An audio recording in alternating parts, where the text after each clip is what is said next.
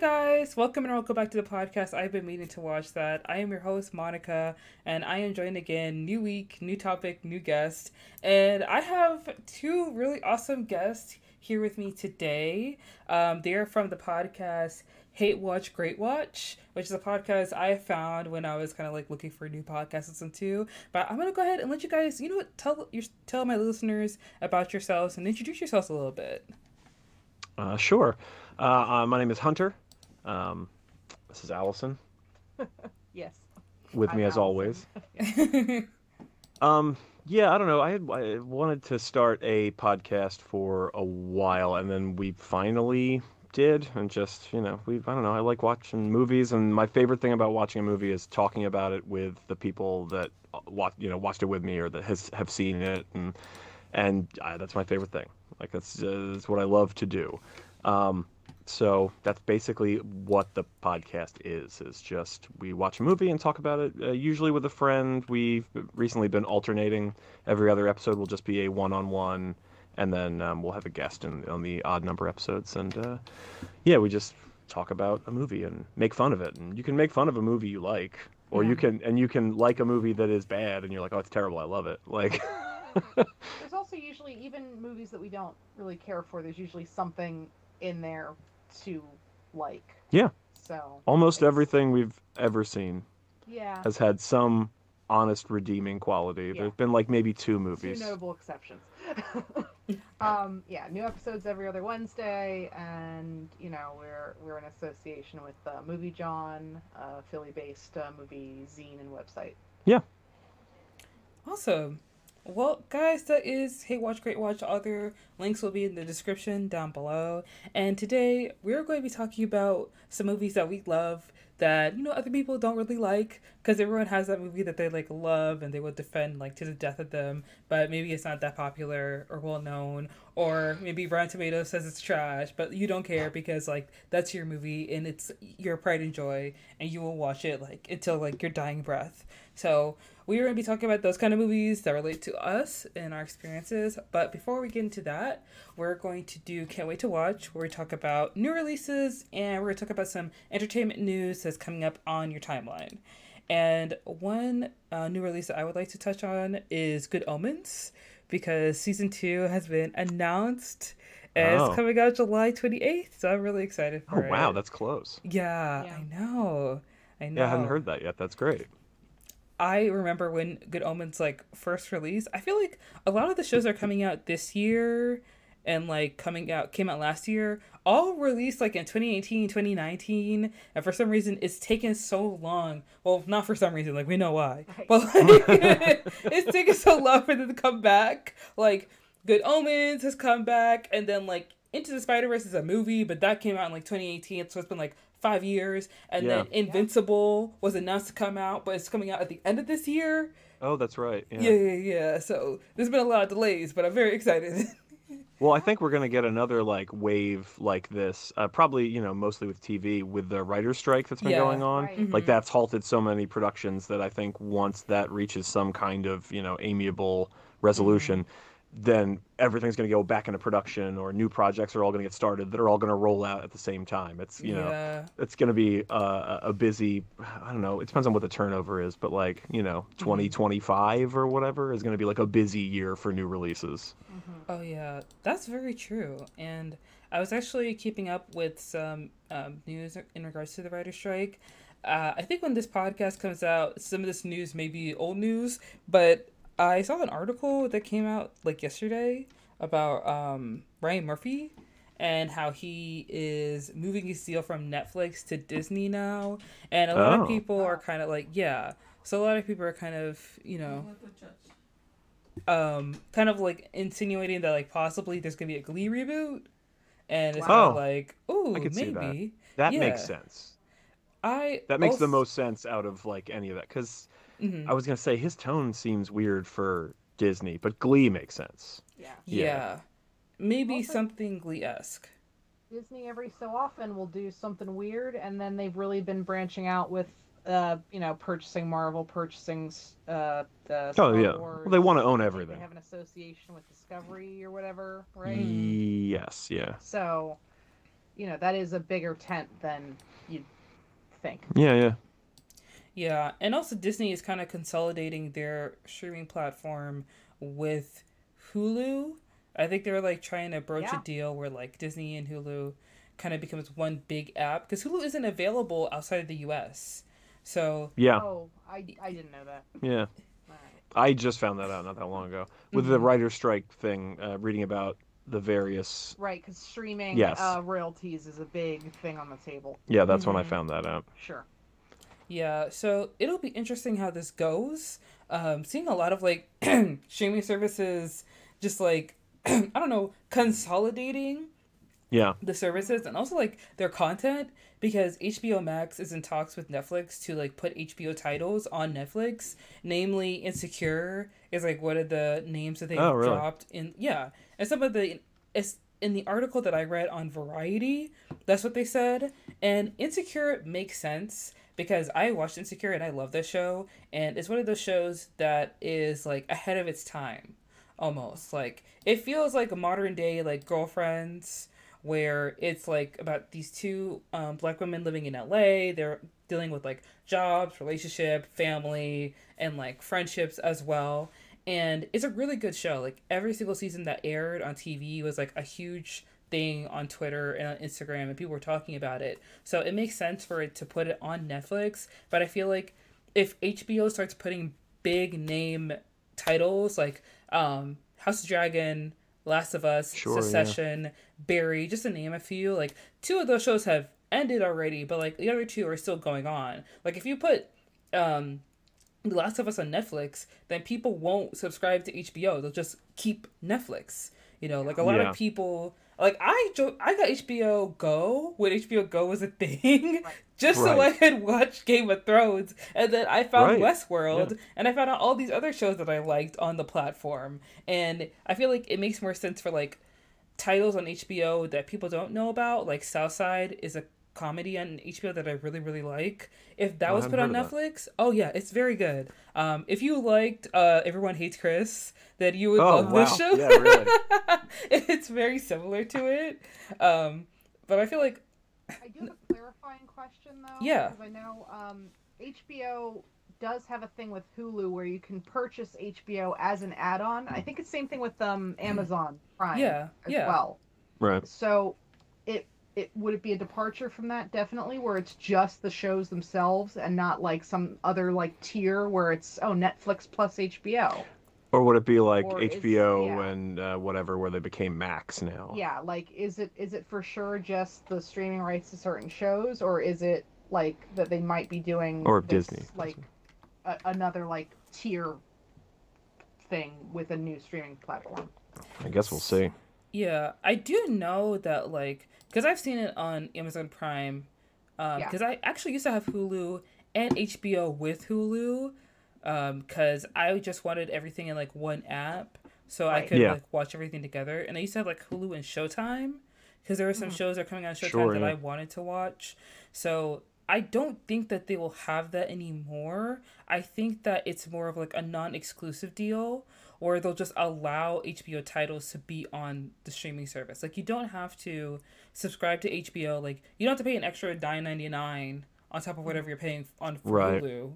It's more of like we're they're in negotiation to Right. allow. It might just be a category or something. Sure, yeah. yeah. That I think it's I just Unsure about. yeah. I think it's just about the licensing. Okay. Is Sure. what they're discussing. That's Mhm. why. That's interesting yeah, though. that's that's a big deal. Yeah. That's a, that's a departure from Mhm. their previous like business models with the sort of stuff. Yeah, because now the, it almost like is a return to like the cable wars, Yes. Yeah. the way things are going, and that's an interesting thing to be like, yeah, we have this stuff, and we'll put some of it on, I guess technically a competitor.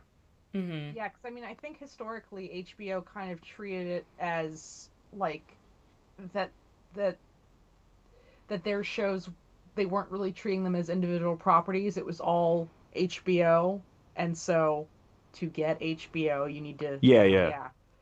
Uh, and so this would be yeah a very different strategy. For yeah. HBO even were, were like, um, I don't know if they were necessarily late adopters, but they were like hesitant adopters of putting their original programming on like DVD and things. Oh Yeah. yeah, totally. For like a long time. A lot of other, you know, uh, original content stuff was more readily available, but HBO stuck to like, oh, you want it, you have to buy the whole season. Mhm. Like other stuff did like you can get th- five episodes on a disc or whatever, you yeah, know. yeah, yeah. Yeah. I I do find this really interesting, but I'm kind of just like I don't like it, I guess cuz this just feels like more of um, you know, the snake eating its own tail. You know, we're Oh, just yeah. going round and round and round. And they're just trying to like obviously um trying to compete in a crowded streaming market. They're trying to like uh generate more revenue. Yeah. But I feel like this But just how, a- yeah, yeah, I don't get it. I just I, that whole thing doesn't make any sense to me. Like I Mhm. understand you want money. That's Yeah. what money's for, is for you to want it. yeah. I get it, but like at some point you're you have to be like we're making enough money that we could just this we could stay here. We could plateau and that's fine. I know that doesn't look good to shareholders or whatever. Uh-huh. You do you do But- understand that this is why Instant Pot just folded, right? Yes, I know. No, I know. This happens all the time, and I'm not smart. That's weren't this is my one. Money. They just weren't making No, I know. money. No, I so know. that was a failure. Right. Yeah. I know, and that's the thing. Is like I'm not smart, and even I go, this is dumb, Uh huh. and it doesn't make any sense, and like, I, I it just doesn't. Yeah, I don't know. The idea that like, oh, we have to keep, like, Yeah. getting more subscribers, and it's like there's only. I mean, like I know there's billions and trillions of people in the world, but like, Yeah. there's only so many. What it can't. we, this what this, this can't None of us had continue. Right. Yeah. Yeah. I never once uh, played for the NBA. See, I told you Yeah. it was stupid. No, yeah, I it, the whole thing is frustrating to me because it's like you guys are making plenty of money. You're you're good. I mean, it's the same thing with movies and and having to not just be number one at the box office, but top the last number one at the box office Mhm. and continue to make more and more trillions of dollars. And it's like it could just make, you know, you could just spend a reasonable amount and make a, a tidy profit and move on like that. I don't get it. I don't get it. I don't get it. Yeah. I mean, overall, like corporations just do what they want to do, and we're just Yeah. all playing the little game of capitalism, trying to survive. So Yeah. that's fun. Capitalism is great. yeah. capitalism Capitalism's great. Send me money, money daddy. yeah. I mean, overall, like, I feel like there was one thing that I did see today um, that I was really happy about, and it was that Minx is getting a season two.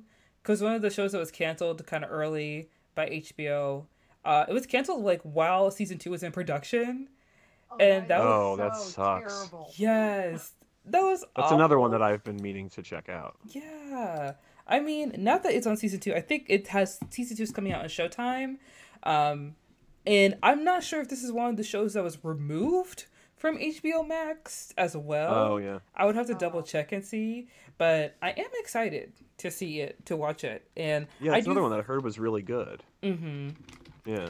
Yeah, I think that um I'll have to pirate the show, like walk the plank, because uh I'm I'm not getting Showtime. You know, like I can't get another No. streaming service. It's not No, I get it. Yeah. We we have a few, but I also just at this point refuse to get Starz. Yeah. yeah. Even they keep on putting stuff we want to watch on there. Yeah, everyone's- Never anything we want to watch bad enough to subscribe. Yeah, every once in a while something comes up where I'm like, oh, we we should watch this, and it's like, where's it streaming? On Starz, and I'm like, fuck's sake, really? Um, Yeah. like we did an episode years ago where a friend of mine was like, I want to do Scream, and I was like, oh, great, I definitely own it. And then I went and looked, and I was like, I how do I not own Scream? I Hmm. How do I not own this? yeah. And so I was like, all right, well, it's Scream, it's got to be streaming somewhere, and it was only streaming on Starz. oh so my I got the- I got the, like the, the free tri- they were doing like a free trial week or month or whatever it was. So I did that just so we could watch it, just so we could review it on the podcast because I hadn't Mhm. seen it in a while. And then like I was like, oh, forgot about it for like whatever two weeks, and then my month was coming up, and I was like, oh, we have like three days. Let's watch as much shit on Starz so that I don't pay for it. Yeah. I feel that. I feel that. There was one show on Starz that I really wanted to watch, and like thankfully it was on Hulu. Like they put Oh, it on Hulu for some reason. It's called Vida, and it's a show about these two Mexican American sisters, and they go back to their like old like where they grew up in East LA because their mom died. But what they figured out was that their mom was secretly gay, and that she had Oh. a roommate, and she has a gay bar, and like the Mm. neighborhood they live in has been like gentrified. Like they, it's fully in the middle Okay. of gentrification, and it's such a good show. Like I love it so much, and I think the actress Melissa Barrera is in the new Scream movies. Oh, nice. Yeah. That's cool. I was so surprised when I saw her like on a poster. I was like, "Oh my gosh, that's like a Vida!" It's like it's like here's this little like underground thing that not a lot of people know you from, but like suddenly you're in this big thing. It's like, "Oh my gosh, girl, what?" That's great. Mm-hmm. Yeah, yeah, such a good show. There are a lot of good shows on Starz actually. There's um Outlander, there's P Valley, there's Power, there's American Gods, which was on uh Oh, Starz for a while. Yeah. Oh, that's right. Yeah. We we watched that a bit Yeah, we watched like the Um, first season. when Mm. like this was back when we had cable. Yeah. Yeah. stream- Yeah, I think I had like streaming TiVoed it or whatever. Yeah. Oh, okay. And I think we watched what the first season or two seasons or something. American Gods. Yeah. I Yeah. think it was just the first. Okay, but yeah, man, we're I mean we're big Neil Gaiman fans, which is also Yeah. Yeah. why the the um yeah, you know, Good Omens. Good Omens is Good a big Omens. deal for us. But yeah, but man, American Gods, man. Yeah, American Gods was really good. It was Yeah. it was a good, fun adaptation. yes, Great music. Ooh. Great music, really fun, like cameo or not cameo, but like well, maybe cameos. Casting. casting, Stunt casting. St- stunt casting. Yeah. Yes, is the term I was looking for. Mm-hmm. Yeah, yeah, it was nice. Yeah. I cannot believe that Outlander is still on TV. Yeah. I don't I don't think it's bad. I just I can't believe it's still going on. It just seems like it's been on for so long. And like I read uh one of those books. They had one of those books in my school library in like grade school. I was in like the fourth grade. And I was Uh-huh. like, oh, this seems like a time travel kind of thing. And I'm reading it. I'm like, I'm like, wow, this book is really horny. this book is like crazy horny. And I was like, why is this in my school library? Do they not know? Yeah. Young adult uh, like fantasy Yeah. is so like you know like i don't i don't know man i guess nobody does read these books except for the the youth that are just like nobody tell them Yeah. Mhm. Couldn't believe it. And so when they were like adapt, they were like, you know, yeah, Outlander coming this summer or whatever. And I was just like, I was like, ooh, is this gonna be like a super duper horny show? And it is. Did you it's watch pretty. the first episode and then i never watched anymore Oh, I don't know. Uh, my mom watched it, so Okay. I saw some of it. okay i, I feel Mhm. like it was something that i i saw one maybe two episodes of and Sure. never went back to Yeah, it was fine. I know there's like a, I think there's like a good deal of books in that series, but I just um every time it's like, yeah, Outlander's still on. I'm like, really? Good for them. That's wild. Yeah. Like everything gets canceled now. yeah Oh yeah, definitely. There are a lot of shows that have been canceled in the past couple years, and Yeah. it's hard to keep track of them. I think Outla- Outlander also is on Netflix. Like you can watch the first five seasons on Netflix. Okay. Yeah, it's That been makes sense. recommended to me heavy. It's pretty good. Like it's you yeah. know it like a a lot of people because my mom my mom likes genre stuff like she like you know and she's like yeah it seems like there's like a time travel element i was like mom she's going to travel back in time to meet her ancestors and then after that it's just like just like boning. And she was like wait what? And i was like yeah it's just i was like there's not as much time tra- it's not as like back to the future as you think it's going to be. Mhm. pretty good though. Yeah. Yeah it's fun. It's just it basically becomes like a period piece. Becomes you know. Well she does love period pieces. She does, totally does. Yeah. She's all looking at all the clothing and the, the Yeah. rugs and the. I'll I'll talk to my mother after she watches something. And I'm like, oh, did you watch it? You like it? And she's like, oh, the rug in the scene where they like they're talking about. I don't really remember, but that rug was great. And I'm like, I'm like, I didn't notice the rug. I won't pay attention to the rug next time. That's such a mom thing to comment on. Yeah, she loves like- she, she loves that stuff, the set dressing and, and costuming especially. ABA, Oh, yeah. always be antiquing. Yeah, basically. Yes. Yeah, my mom could definitely have been like a, a costume, uh, you know, head of a costume department in another life. Oh Uh-huh. man. We'd love to see it, honestly. Yeah. That's great. I mean, I feel like whenever I watch TV shows, I I love it when people like notice like the little things when they're watching stuff. Cause me, I'm just like, I'm just tuning in. When people point out little things to me, I'm like, oh really? I didn't even know that. I didn't even see that. So I love it when people like keep attention to detail when they're Yeah. watching stuff. Yeah. Yep. Hunter's really good at telling when people in the background are looking at the camera, like Oh, extras, or like if they're filming guerrilla style, so people Uh-huh. don't know that like this is a movie. and they stare directly into the camera and stuff. He's like, "Oh yeah, you see that one guy?" And I'm like, "No, we'll take it back." I'm like, "Oh yeah, like he like directly stares down the barrel." Yeah, I don't know. I watching um watching actors in the background like not not you know not characters just like your background folks or people who you know yeah I, that's my favorite thing. Hmm and like you know if a movie's engrossing i'm engrossed. But if it's like oh okay i know what the scene's about and you're not doing anything crazy visually that i have to like keep track of anything you know it's just like oh it's two people talking. I'll start to be like what's that guy doing like yeah and like sometimes these like you know extras who are just hot dog. How's that hot dog? well, no, it's not even that. It's just like you watch the extras, and you know they're just like they've been they have to stand there and pretend to eat a hot dog for like five hours. Yeah. Mhm. So these two actors can be like, "I loved you," and it's like, "Well, you didn't act like it," and it's just like, "Oh my god, it's got to be mind numbing." So then you watch them, and they're like doing something crazy, like they're just putting like gallons of ketchup. I saw a guy just pull, like squeezing so much ketchup on a hot dog, and I was like, "Yeah, it's because he knows at the end of this like see, you know, shot, he's gonna throw it in a trash bag and start over with the next one. He doesn't have to eat that. That's terrible." Mhm. Yeah. um, yeah, people like people just like they can't not look at the camera, Yeah. just in the background, like staring directly at it, hmm and then they walk past, and I'm just like, "You did a bad Oh job." Oh my gosh. hmm That is always so funny. Dang. I wish I was that I wish I was that like I wish I could catch stuff like that. That's amazing. You're great. Yeah. Well, I don't have to if I watch stuff with. Right. Oh yeah. Every once in a while, I just grab grab the remote, and I'm like, "We're going back. You got to see this guy." it's like wait, Just hold on, hold on, hold on. Yeah.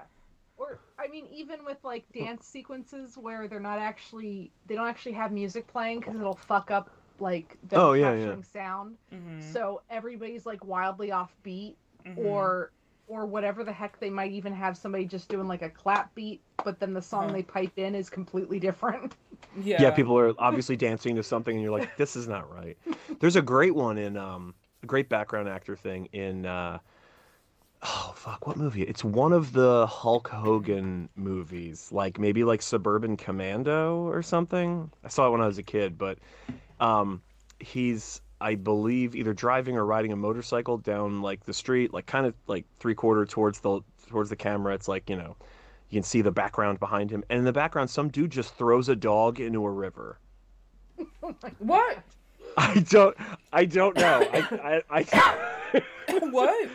I there's just a guy, and he just picks up a dog and throws it into the river. They're like fishing or whatever. It's like on this like little, you know, it's not like off a bridge or anything. Right. It's, right. So I'm guessing the dog was just like hot, or you know, it's like it's his rambunctious dog, and they just were driving down this road, and they just caught this guy hurling his dog into the river for a quick bath, or whatever. But if you look at it, it's just like, did that man just kill that dog?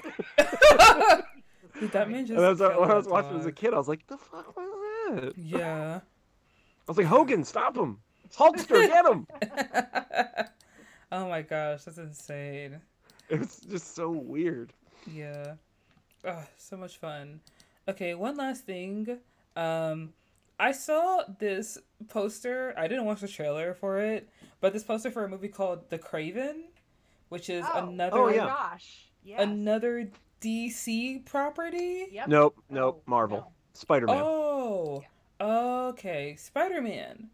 Okay, Yeah. great. So all the little like Spider-Man villains are getting their own spin-off movies. Okay. Yeah, it's that split um, Sony did because Sony had Spider-Man for like years and years, and then they came to that like mutual agreement so that Spider-Man can appear in those Marvel movies now, the MCU like Avengers movies and the MCU Spider-Mans. Oh. Yeah. So part of the deal is like whenever Spider-Man appears in a movie, um, they get part of the you know box office and part of the residuals or whatever the fuck. But they got to Mhm. keep the rights to a bunch of Spider-Man's like villains that they had already bought, Hmm. um, which is why they did the Venom movies and Uh-huh. they're doing Kraven. And I, from what I heard, they're building up to doing a Sinister Six movie, Ooh. but that doesn't make any sense to me because like, what are the Sinister Six going to do if you don't have Spider-Man?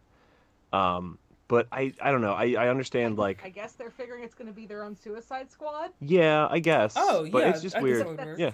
Not Yeah, yeah. what that is. No, it's and it's but it's fine and it could work. Yeah. But my thing is Kraven.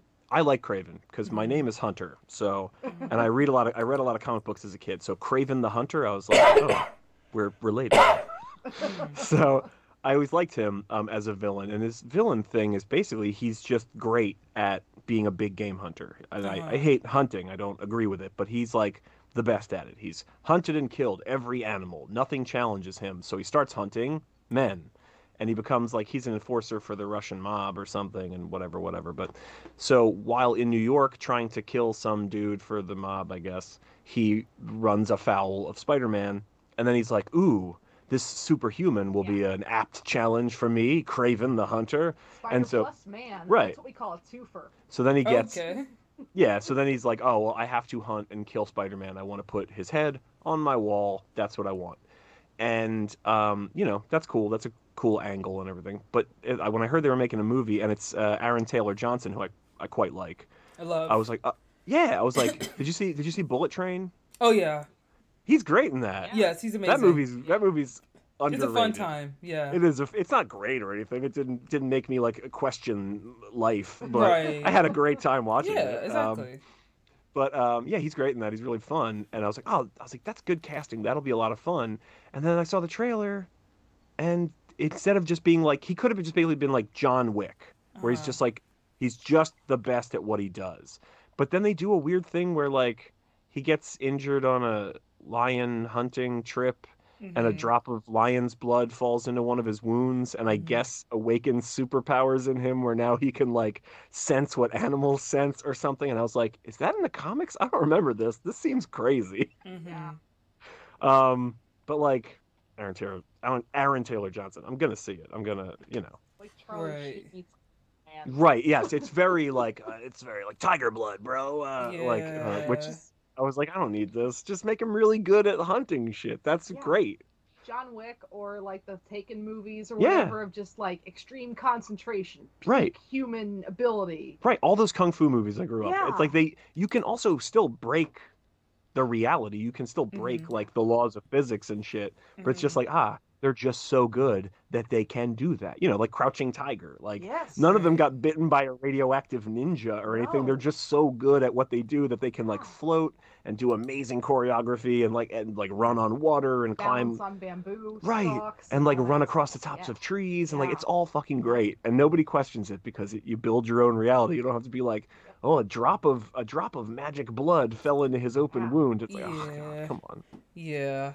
I like I remember when I saw that part of the trailer um cuz I like I didn't watch the whole thing. I kind of watched a few clips on TikTok and I saw that part and I was like all right girl, let's be so for real right now cuz this feels like this feels like a movie for like the crowd that wears camo as like a fashion statement.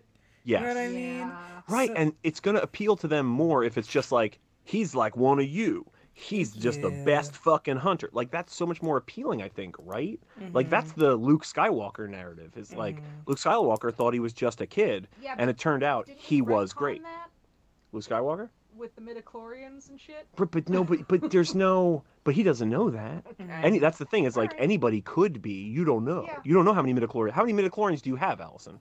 You don't know. Yeah, never got that. Exactly. That's my point. You might Okay. be the next, you know, Skywalker legacy child Yeah, or whatever. Well, maybe if we have nationalized health care, we can find all the Jedi's. Right. yeah. Yeah, but then, but then you got to go to space and. Stop. Please, please continue. I'm sorry. So, It's fine. um, no, but like, yeah, I thought it was weird that then they took away the he's just like really good, and if you're great at hunting, you could be like Kraven. I- I just it was weird. And the the thing that made me hard out of the fucking trailer was um he shoots a guy with like a crossbow and the guy Uh-huh. flies back like 15 feet into the wall and I was just like that's there's no way there's no crossbow that shoots that hard. That's Mm. insane to me. It just was like goofy and I'm like I don't I don't like this. This isn't fun. Callista, right? Callista. I was trying to remember what the siege weapon was. That's like a big ass crossbow, but like, Oh, like a multi-man one, like a giant one? yeah. Maybe, Is maybe that's what Callista? I don't know. Okay. That sounds possible. I'm gonna Mhm. check on that. Is that important? I uh, I like siege weaponry. I've known you for so long and I had no idea that that was a thing. Uh, with the Babadook, we talked about whether what he had was a trebuchet or a That's true. Uh, catapult. That is true. We did talk a lot about trebuchets. Mhm. but yeah, I'm still I'm still interested in the movie. I just don't get these. So like, you know, when I was a when I was a kid and they Ballista ballista. is a siege engine in the form of a crossbow. Okay. Thank you. I was close. Thank you. um, but like when I was a kid, when they were like, "Oh, we might start doing superhero movies," they tried to make them all make quote unquote make sense in the real world. Mm-hmm. So that's why like Batman was a big hit because that was the one everybody could wrap their head around. Like, oh, he's just a guy who has a lot of money and he trains a lot and he has you know a bat fetish or whatever, so everything's bat whatever. But like we get that. But the weirder things you had to like it was a lot more like jumping through hoops to try to get like your major audiences to buy it. And now it seems like we've gone the other way where now we want it to be weird and superhero-y. Like not we, but like you know, the people that make the decisions are like, "Oh, it has to be more comic booky." It's Uh-huh. like he's literally from a comic book, but his thing is just that he's a great like athlete and, you know, hunter. He has great aim and you know, whatever, whatever. Yeah, if everybody's not space Jesus, what are we even doing here? Right. So yeah, and it's just like, oh well, make it more comic booky. Make him get like b- blood in his blood that's super blood or something. I just I don't. It's such a weird choice. It's overly complicated. Mm-hmm. Yeah, I think that um overall this movie may not. I think this movie's just gonna make a lot of money. Like I think it's just gonna make a lot of money, and I feel like they shouldn't release it in October. This is a summer release.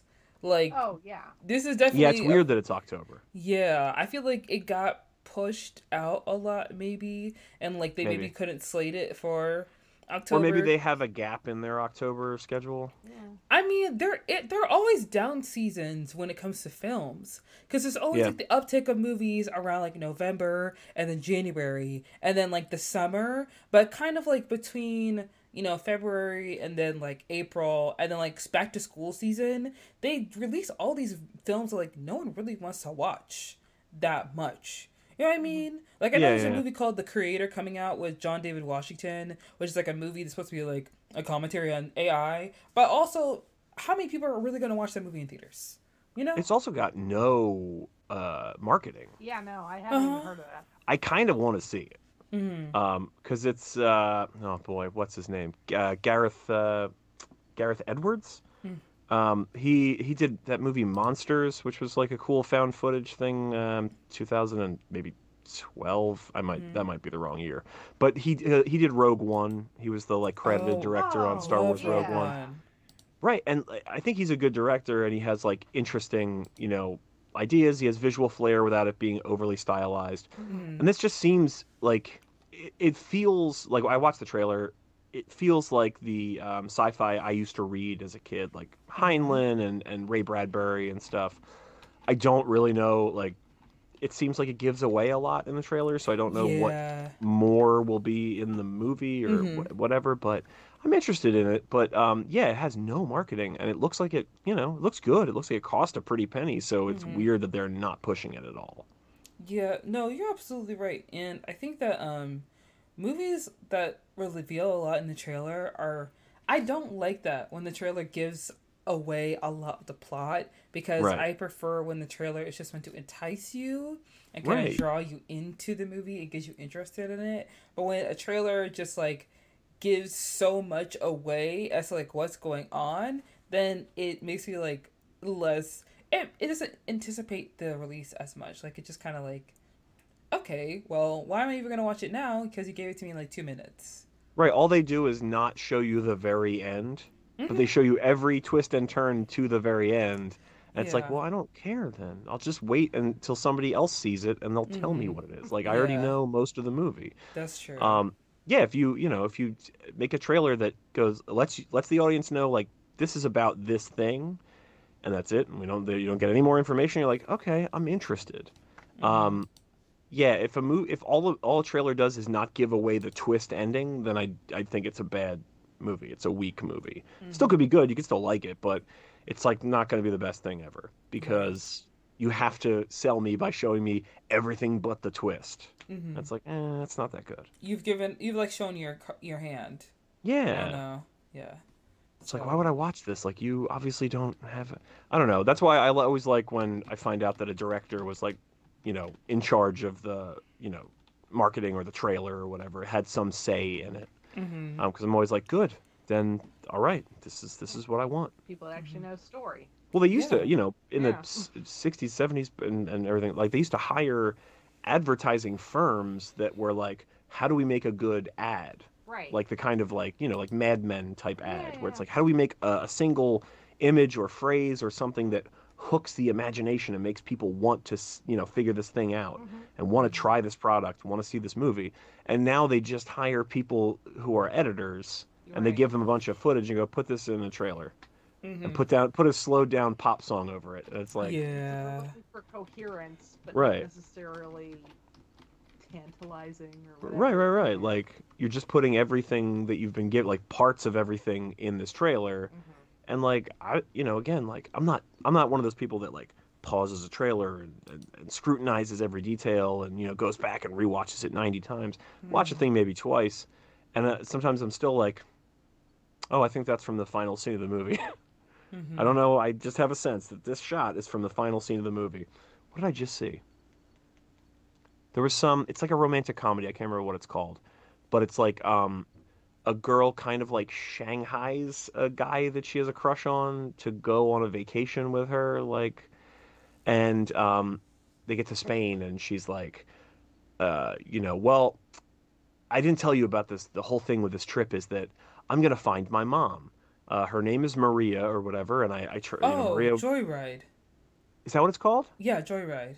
Okay. And yeah, so like, but the end of the trailer showed this like like throughout the trailer like uh, they established like this cutesy little in joke, and then the end of the trailer is a shot of um, the license plate on a van that has their cute little in joke on the license plate, and I was like, well, that's got to be from the end of the movie because that literally makes no sense for it to be anywhere else in the film. Oh wait, you're talking about a completely different movie. Oh, okay. I'm so sorry. Joyride No, is it's okay. about four Asian remember- women that go was- to There's, Korea. multiple, there's probably multiple movies I- called Joyride. I, I thought I thought maybe I was thinking of a different thing because yeah, that was what I was also thinking of with that title, and I was like, oh, that looked good. you know. Yeah. Yeah, no, I don't remember what this was called, but it was like, you know, I I think it's based on a book, uh, maybe a young adult book, and it's the two of them falling in love while she's looking, searching across Spain for her mother, and, um, but they have they like fall in love. It's like ah, my first kiss and whatever, and I was like, yeah, this looks fine, whatever. But the end of the trailer is like this like in joke license plate, and I was like, well, that has to be the end of the movie Yeah. because there's there's no way they like are in Spain for so long they get a custom license plate. Like That's- that's, not how vacations work. Yeah, that's true. That's true. it's like what? Mhm. Oh yeah, Yeah. Bad trailers. I don't know. It- It's the it's the it's, it's the rule now, not the exception. Yeah. Mhm. Unfortunately, a good trailer is the exception. hmm I'm trying to think of the last like really truly like interesting trailer I saw, and like yeah, most of them don't do it. Mhm. And like I straight up don't watch trailers for a movie I already know I want to see Yeah, that's true. because because I'm just afraid they're gonna give away something. yeah, I don't want to know anything about a movie if I'm I'm going to watch it. Like, I just want to go in and just like see it and just like be surprised. Like for Across the Spider Verse, I didn't watch the trailer. I watched yeah. like the first clip that was released, but I didn't watch the trailer because I was like, I'm just gonna go in and watch this movie and it's gonna blow my mind. That's all I need. Right. Yeah, I'm just like, no, no, it's cool. I'm already gonna see it. You already have my money. You don't have Yes. to pitch me. Like I'm I'm ready to go. You don't need to you don't need to sell me on this. Like I've been waiting. Trust me, I've been waiting. Yeah. All right, I'm ready. All right, I'll be. I, I can't wait. It's still sold out in in Philly. Uh, so like, my I, my my friend has been trying to see it. I think for like two weeks, oh my god. and uh, and like the only only screenings he can get are like daytime when we're at work. yeah. And I was Mhm. like, I told him the other day, I was like, if you just want to bounce and go see the movie, I'll it's fine. Like I'll Mhm. be fine here for a few hours. Mm-hmm. Yeah. No, no, no. I totally get it. Um, okay, so we have run the gamut with Can't Wait to Watch. So we're going to jump into the body of this podcast. Uh, We're going to talk about some movies that we love that other people do not like as much. And to be honest, I want to start with Crimson Peak because it's a movie that like a lot of my um, other like you know movie fanatic friends have recommended to me and I haven't gotten the chance to watch it yet. So I'd love to hear you talk about it a little bit, Allison. Yeah.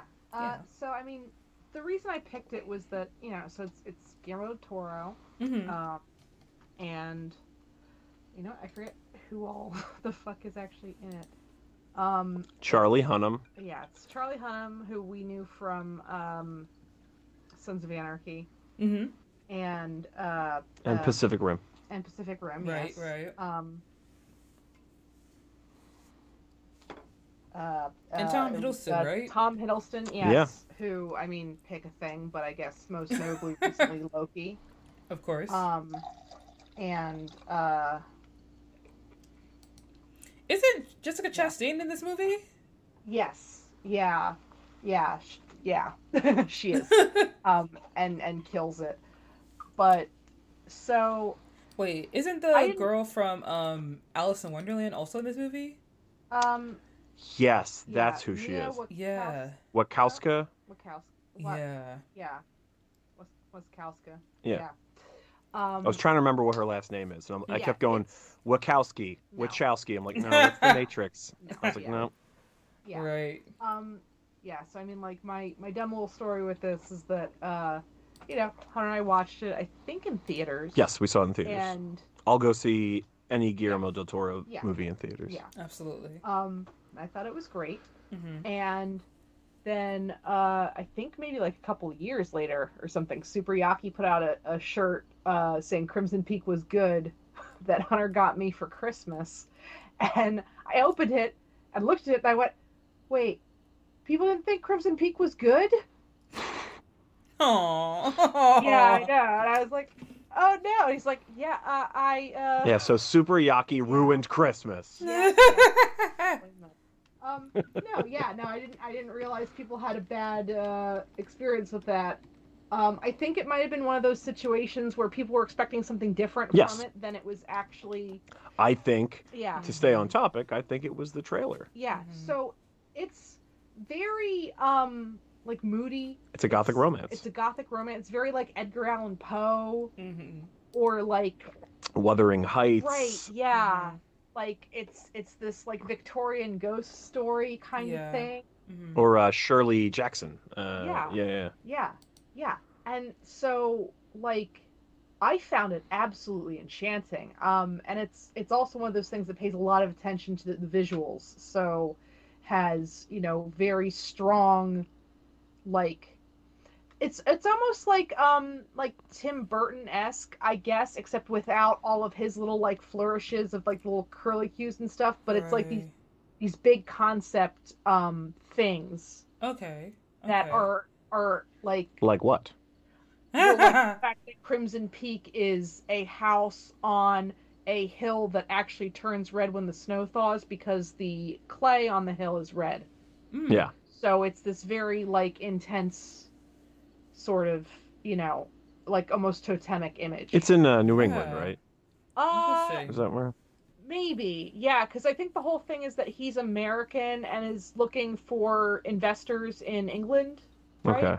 I, that that sounds familiar. It's been a few years since we yeah, watched it, I but did not rewatch it. I should have, but uh, we we were catching up on your your films um, this week. So, but yeah, um, the the but yeah, it's very snowy. yes, Okay. Um, so yeah. yeah. yeah. Um, the costuming is beautiful.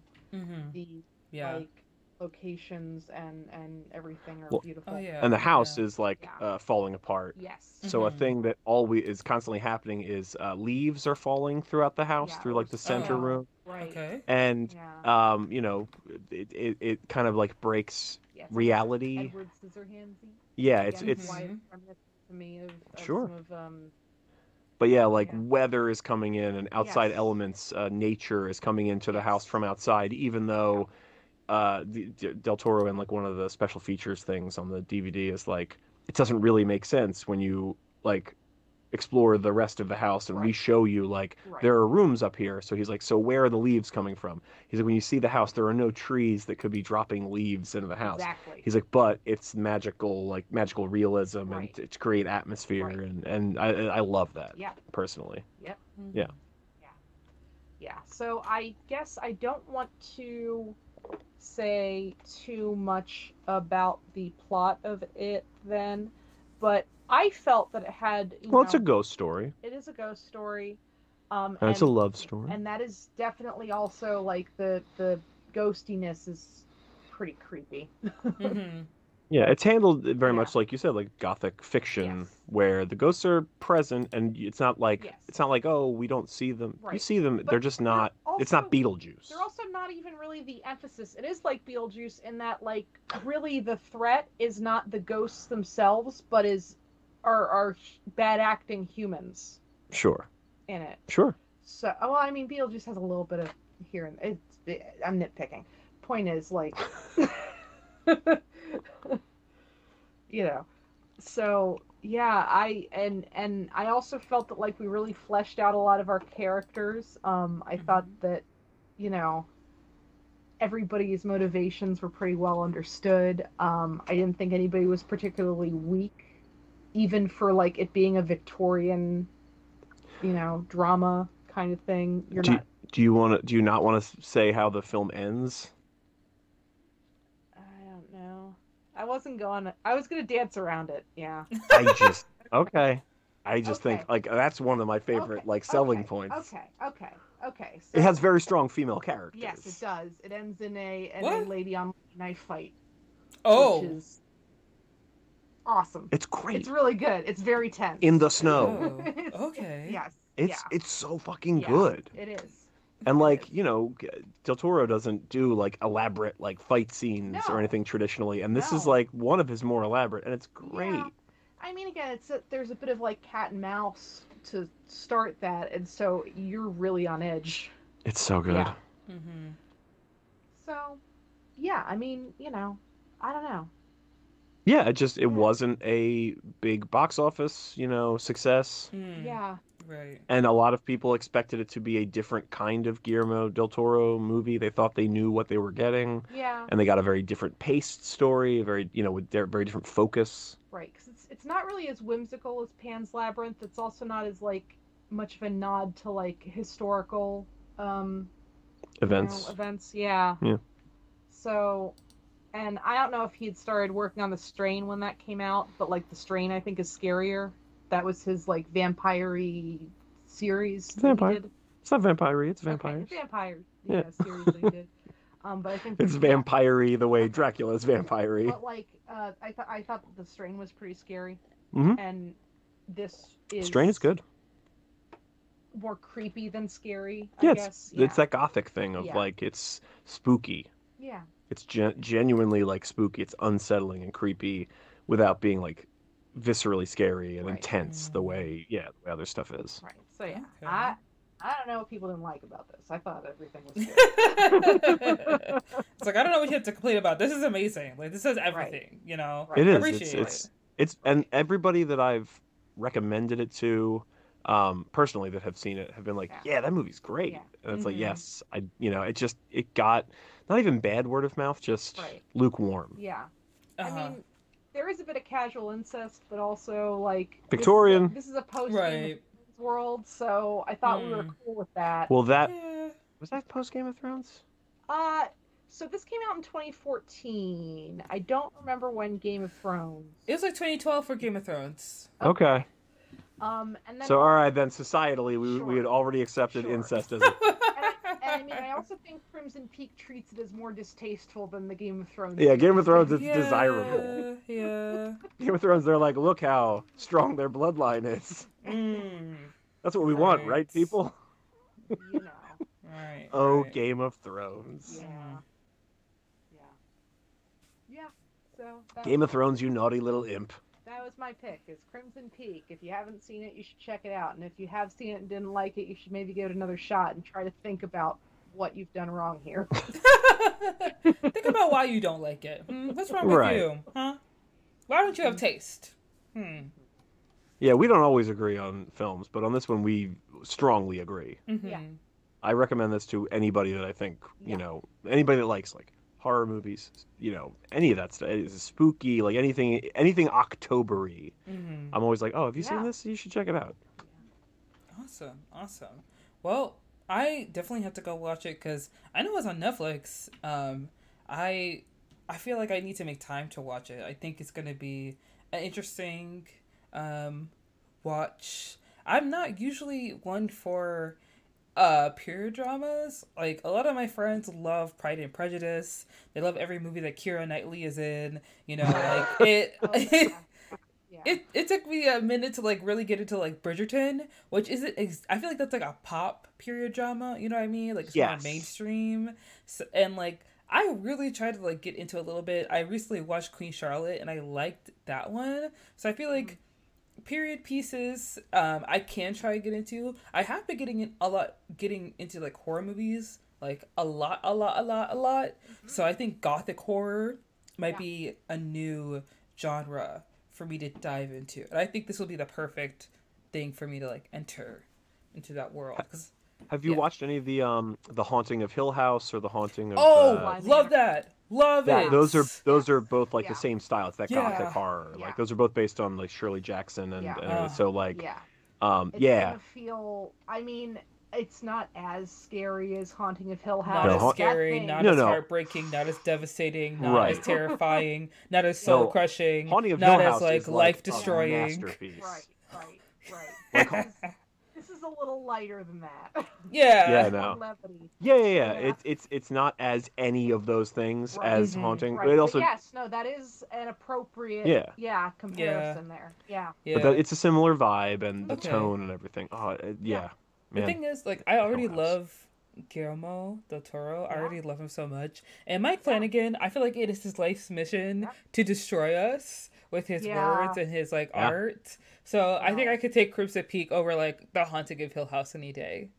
So I'm I'm very excited. Um, apparently, Mike Flanagan is once again uh, at the helm for adapting the Gunslinger uh, series of books from Stephen King, which he like is? ap- Yeah. apparently that is that's what I, I heard uh, recently. Back on the bus. Yeah, um, I don't know if he'll if he'll Or be the like monorail.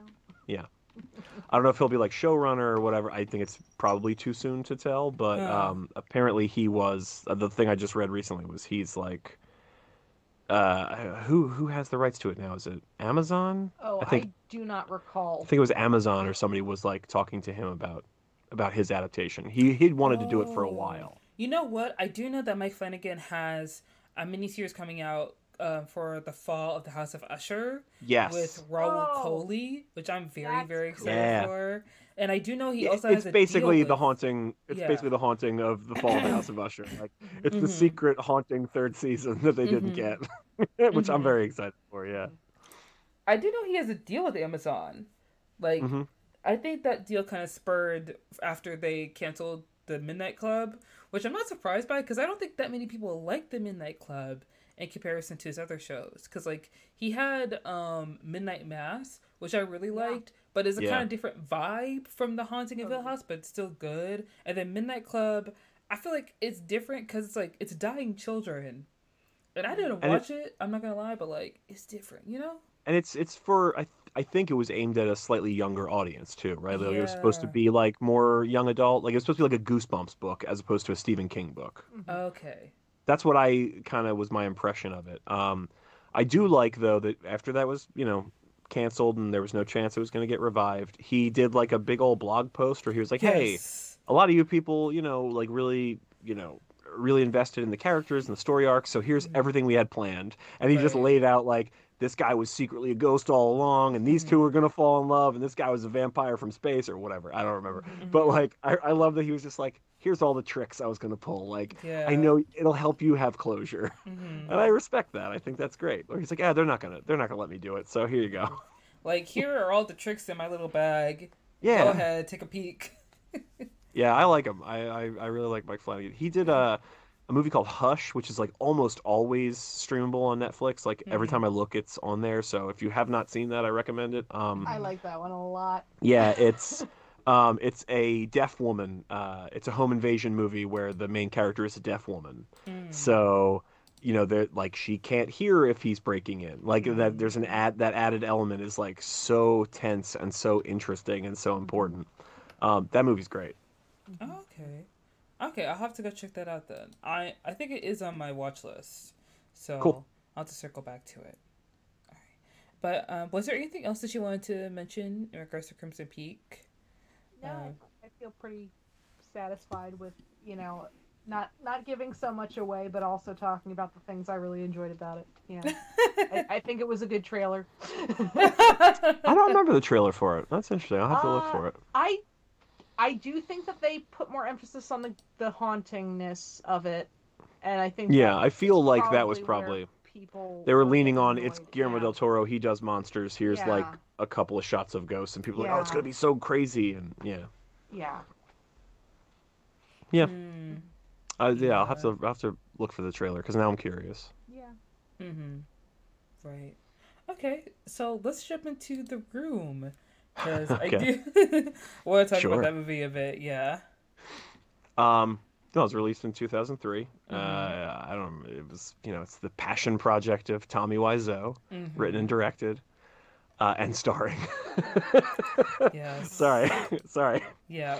It's, it's if you have if anybody hasn't seen the room, you got to see the room. You may not like it, and that's fair. Mhm. Yeah. That is I fair. I genuinely, unironically, really love it. Yeah. It it is like the definition of outsider art because like he's tried to like like reposition himself and say like no no no it was a joke like you don't get it like it's like no but like you can tell watching it that it's not a comedy yeah. you know, he thought he was making like a big like capital M message movie. Like it was a movie about something. It was a movie that was going to move people. It was going to and it also has this weird feeling to me of like being overly um uh like focus grouped Mm. where I don't think it was, but I think like he looked at some selection of movies, maybe it was Oscar winners or maybe it was, you know, box office or, or something, and he was like, what do people like in movies? Like what is the what are the unifying threads? And he tried to put literally every one of them in this movie. Uh-huh. And it's it's a bonkers choice. You know, like I mean famously there is a I and there's there's no spoiling the room because the this experience of watching it is unlike you literally know everything that happens and it's not going to prepare you for watching it right. Right. but there's a, a famous like scene is you know uh, uh, uh, what is her name Lisa. lisa yes lisa is talking to her mother and lisa's complaining about johnny which is tommy wiseau and their relationship which is kind of falling apart and whatever it's a you know relationship drama thing i guess and the mother just randomly goes i talked to the doctor i definitely have cancer. She goes, "Oh, mom, don't, don't worry. worry. about it. And oh it never my comes up again. because I'm sure he either read or overheard or figured out on his own that like a lot of movies that people respect that win Oscars are movies about illness, about somebody who is dying, and that that like it's like oh, he's like oh I would put cancer in my movie, kind of a little bit in one scene for two seconds, and it's like the craziest choice, but it's not a joke. like he meant it. He directed those actors to mean it. Mhm. Like he's it's not like a like a Tim and Eric thing where it's like no no play it straight but it's dumb as hell. Right. It's like no, it's like no, y- he means it. Um every choice in the movie is crazy. Like I've watched it I don't know 14, 15, 20 times. Yeah, you saw a bunch without me. Yeah, yeah. yeah. Whoa.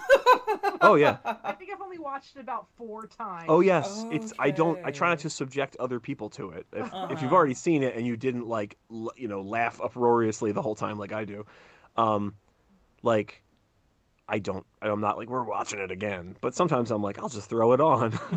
Because Yeah. I, I do I really like it. It's outsider art. It is like it's made by somebody who is on a their own entire wavelength. Um, Mhm. you know, occasionally you encounter this in like classic art or music or something like like like um oh uh like like what's his name? Fuck. Well, I was gonna say like how David Lynch appears to have Well- his own like language and agenda, Yeah. and also has absolutely no need to explain any of that to anybody else. Sure, but also I think David Lynch has like a vision, Yeah, Uh-huh. but I don't think Tommy Wiseau does. yeah. Well, That's what I mean by outsider art. Is it's somebody Yes. who's like Yes. I can make a movie, and the fact that he did Yes. is like inspirational. Like people that watch like um, um, Jaws or Close Encounters, like Spielberg, Uh-huh. and they're like, "That's what I want to be." It's like that's great, but you should then immediately after that watch The Room and go, "But I can do it because this motherfucker did this. Like he did it. Mm. He made some really crazy choices too. Like the the the roof of that, uh, you know, the rooftop scenes are green screened for no reason. I Mhm. assumed I assumed it was like oh, it was cheaper or whatever. And Greg Sestero, who's like the co-star who wrote, uh, you know, his tell-all book that was Uh-huh. right, which was adapted by uh, um, what's his name, uh, Seth Rogen and Jim James Franco. Franco. Yes, Yeah. yeah, it was adapted by them, and like that, like that book explains that he's like no, like he- it wasn't like oh we had no other choice but to green screen it. He was like the green screen will be better than just filming the city, which is insane. yeah. it's the craziest choice, but like he was really going for it. He was you know making these choices uh on his own entire like series of metrics. Um, Henry Darger, that's who I was trying to think of. He was uh he was a janitor uh, in New York, I think, who uh, like passed away quietly, no big deal, you know, whatever. And when they, um, he lived alone, no family. Okay, when they went to uh, empty his apartment, they found like books and books and stacks of artwork and writing where he had built this like fantasy world in his mind, this like elaborate fantasy world where Mhm. there's like fairies and there's good fairies and bad fairies or whatever and there's like children from the real world go and it's like a portal fiction thing that he but it was just like thousands of pages with no agenda just like of drawings and things and like they he you know somebody found it somebody with you know vision and taste and was like you can't throw this away this is like art. And like uh they, there's exhibitions of darger's work that they tour the country. There was a they might still have it at the uh art museum in philadelphia but they they've shown them around the, the world. Like it's it's insane. Like it's just like unbelievable. And the room is like that.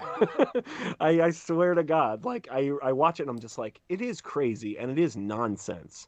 And it's not good. It's not a good film. Like you don't watch it again. Like it, it Mhm. doesn't move you. It doesn't you know there's like it doesn't uh, on any of the metrics i think it's trying to where the, you know the movie is about like love and loss and like the end of the movie is you know is is him teaching everyone a lesson which is like a, a, any anybody who's ever been like well i'll fake my own death and that'll teach them like anybody that's ever thought that which is the thought i have had by the way Oh, I mean, Mhm.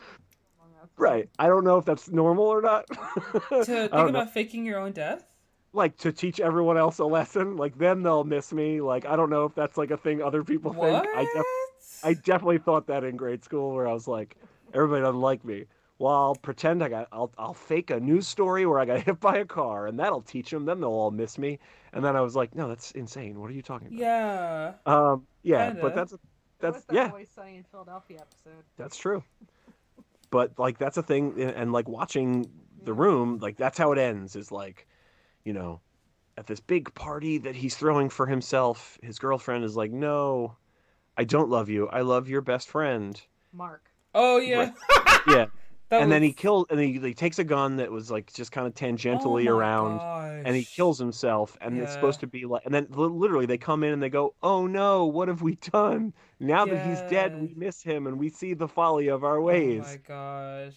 and like i don't know if that actually happened to tommy wiseau maybe he did have a, a you know a, a girlfriend who left him for somebody he considered a, a good friend and he's drawing on his own experience or he just thought that was like a good emotional anchor but it is Yeah. totally crazy and incredibly juvenile Yeah, that's a Uh, weird ending to have for a movie because like this whole movie has been like I feel like when I first watched the movie I just took it as a joke. Like everything's joke, everything's jokey joke, everything's a funny thing, and then like you have such a stark contrast where the ending is like, wait a minute, what? and literally everybody in every scene is just talking about how good and cool and fun and nice and how much they like Johnny. Mm. Like everybody's like, "Oh, Johnny, you're my best customer." Like the, the lady at the, at the flower store is like, "You're my best customer," and he's like, so. "Oh, "Okay, goodbye, hello, doggy," and then he walks out. Like it's totally nuts. Yeah. It's it's it's, but like everybody loves him, and yet it's so that like just drives home like, how could this horrible woman cheat on me? And then he kills himself, and everybody goes like, "No, what have we all done, all of us together?" But it's like it's incredibly juvenile and incredibly like ter- but but watching the movie, I'm like, he really like he went for it, he accomplished it, and Mhm. like you watch so many movies that are intentionally bad, Mm. and it's like you can't fake the funk when it comes to making a bad movie. Yeah, like, that's true. you know, like you can tell every scene of this movie is him trying to get this movie made. But Mhm. then you, you know, I bailed out of uh, the VelociPastor about ten minutes in because Oh my God. because the because they're like winking at the audience, being like, "Look how little we give a shit," and it's like that's not cool or punk rock or No. whatever you think it is. That actually sucks real hard. Yeah. This guy tried really hard to make the best movie he could conceive of, and it happened to be this insane thing. It's like how we used to watch public access. Yeah. Where Mhm. maybe you don't have enough money or talent, but you're still doing it. and you're doing it earnestly. yes. and that like it's it's the difference between like you know uh like a band that can barely play that is really trying to get their message across and a band that is like super talented and just kind of half-ass their way through something where you're like well mm, like i'd rather listen to the band that Yeah, the first one gets you the Ramones. right exactly it's like oh i'd rather listen to this like this band that's barely putting a song together Uh-huh. but they really mean every fucking thing rather than these guys over here who are like farting on a snare drum or whatever and i'm supposed to Mhm. like give a shit it's like eh. Yeah and like i so i like i genuinely really unironically like the room it's i think it's like you know yes it's crazy yes it's not good Mhm. um f- from most most standards Yeah, most metrics. Right, but I think like a as an inspirational thing, it's like the biggest hang in there cat poster that's ever existed because it's like this guy not only made a movie, which people have made movies Right. and you've never you've never heard of them and they disappeared, but this guy made a movie that is this crazy and like People still want to watch it. yeah, and he's Mhm. gotten a career from it because people Yeah. are like, yeah, sure, like it's it's not going to cost that much to work with you. Mhm. Like I've seen I've seen your, you know, your end result. Like that can't be that expensive. Yeah, let's make another movie. He's made like 3 movies. Mhm. He had like a YouTube series where he reviewed video games. Like he's spun it out into a whole career. He tours Didn't Bad Shark come out this year, or is coming out, or whatever's coming out that? What's uh, bad? is that what it's called? It's his it's The his his new recent movie. Film. Tommy Wiseau? Yeah. What? Is it called Bad Shark? It's called something Shark. It's Bad Shark. Okay. Yeah, and it looks exactly that. It looks bad and has a shark, so it's truth in advertising. Um but yeah, I, I just like I watch it and I'm I'm legitimately enthralled every time I watch it. Like I I, I it draws me in because I'm trying to figure out every choice. Like there's Mhm. literally a scene where he whoever it is, I don't remember if it's Johnny or if it's Lisa or whoever, but somebody calls the pizza place and they make a very specific pizza order that nobody made. Like it's not like they go half pepperoni, half onions or something where it's like, oh, that, those are normal-ish toppings. It's like uh, I want half green onions and anchovies and half white pizza with snails or whatever. It's like very specific Mhm. and I forget what it exactly is. And then the pizza shows up in the same fucking scene, and it's just a plain pizza. and it's just like, why did you do this very specific pizza order if you knew you were just getting a plain pizza for this shot? Right, Like, right. I was like, I, I just like I can't figure it out, but it's fascinating to me, and I spend more time like thinking about and pondering the room than like almost anything. It's I literally ponder the room and then like the best films of cinema, where it's like, oh, they're full of like symbolism and meaning and layers, and I'm like, ah, yes, The Godfather, and also The Room. These are the two things that are keeping me up at night, like what? because I'm just like, oh, the the layers of. I, I swear to God, I, I I unironically like it. I Wow. a lot of Oh. people like it ironically. I have the Mhm. pizza. Oh, what is the pizza order? The pizza order is half pesto and artichoke, half pineapple and Canadian bacon. What? So specific and so unusual, and then it shows up and it's a plain pizza. No one would eat that pizza. That's not real. No, pesto and artichoke? That's great. That's probably a good pizza, though. Mm-hmm. Mhm. That's so strange. Watching The Room reminded me of um Fateful Findings. You know that movie? Uh, don't- I Oh, don't yes. I've I seen it. haven't seen it, but um, what's the guy? What's the Neil guy's name? Breen. Neil Breen. Yes, I know Neil Breen on like Reputation. Yeah. Yeah, he's a total like lunatic. yes. Who then thinks he's like God's gift to cinema? Was it? Bird- Birdemic. Birdemic Yes. he also made. Mm-hmm. I have seen Birdemic. Yeah. That's another one where I think he thought he was really like saying something with Mhm. Birdemic, Mm-hmm. and then I think he's leaned into like, well, I, mean, think that's it's- what everybody does. Is it's like, oh, you like this? Well, let's do this more, and then people are like, now you lost it. I think it's different Uh-huh. with Tommy Wiseau. I think Tommy Wiseau wants your like personal acceptance more than Neil Breen does. Okay. Neil Breen goes, Neil Breen goes like, I make this shit and you people lap it up, so I'll just keep fucking doing it. I'll double down. I'll be more Neil Breen than you can handle. Whereas Tommy Wiseau is doing the like, oh yeah, you didn't get it was a joke. It's funny, right? Uh, everything is ironic. Also, Mhm. I- oh yeah, he kept using black comedy inappropriately. yes, he kept saying it was. He kept saying it was black comedy, and it's like it's not. yeah, it's not. It- it's it's it's not at all. Mhm. Um, no, it's it's it reminds me of Degrassi, and well, and the I had- melodrama, the melodrama. You and I yeah. had very different reactions to Degrassi.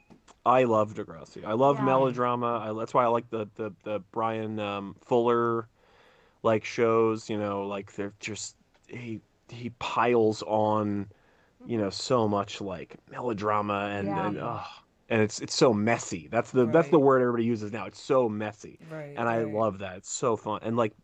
Yeah, that's what Degrassi was like. Oh, we have like eight main characters. Yeah, somebody's dealing with a teen pregnancy while somebody else is dealing with teen alcoholism while somebody else's mom got arrested for prostitution. And Right. like, yeah. I can't All the do same all episode. one episode. Yeah. Yeah. No, that's too much. and it Mhm. like stretches over a couple of episodes and like Uh-huh. this th- this Yeah. storyline peters out but then it gets replaced by this and just like keeps going It and just i was like keeps piling was on. Like It never operas for ends. teens. yes Uh-huh. it was It's that's also not my my wheelhouse.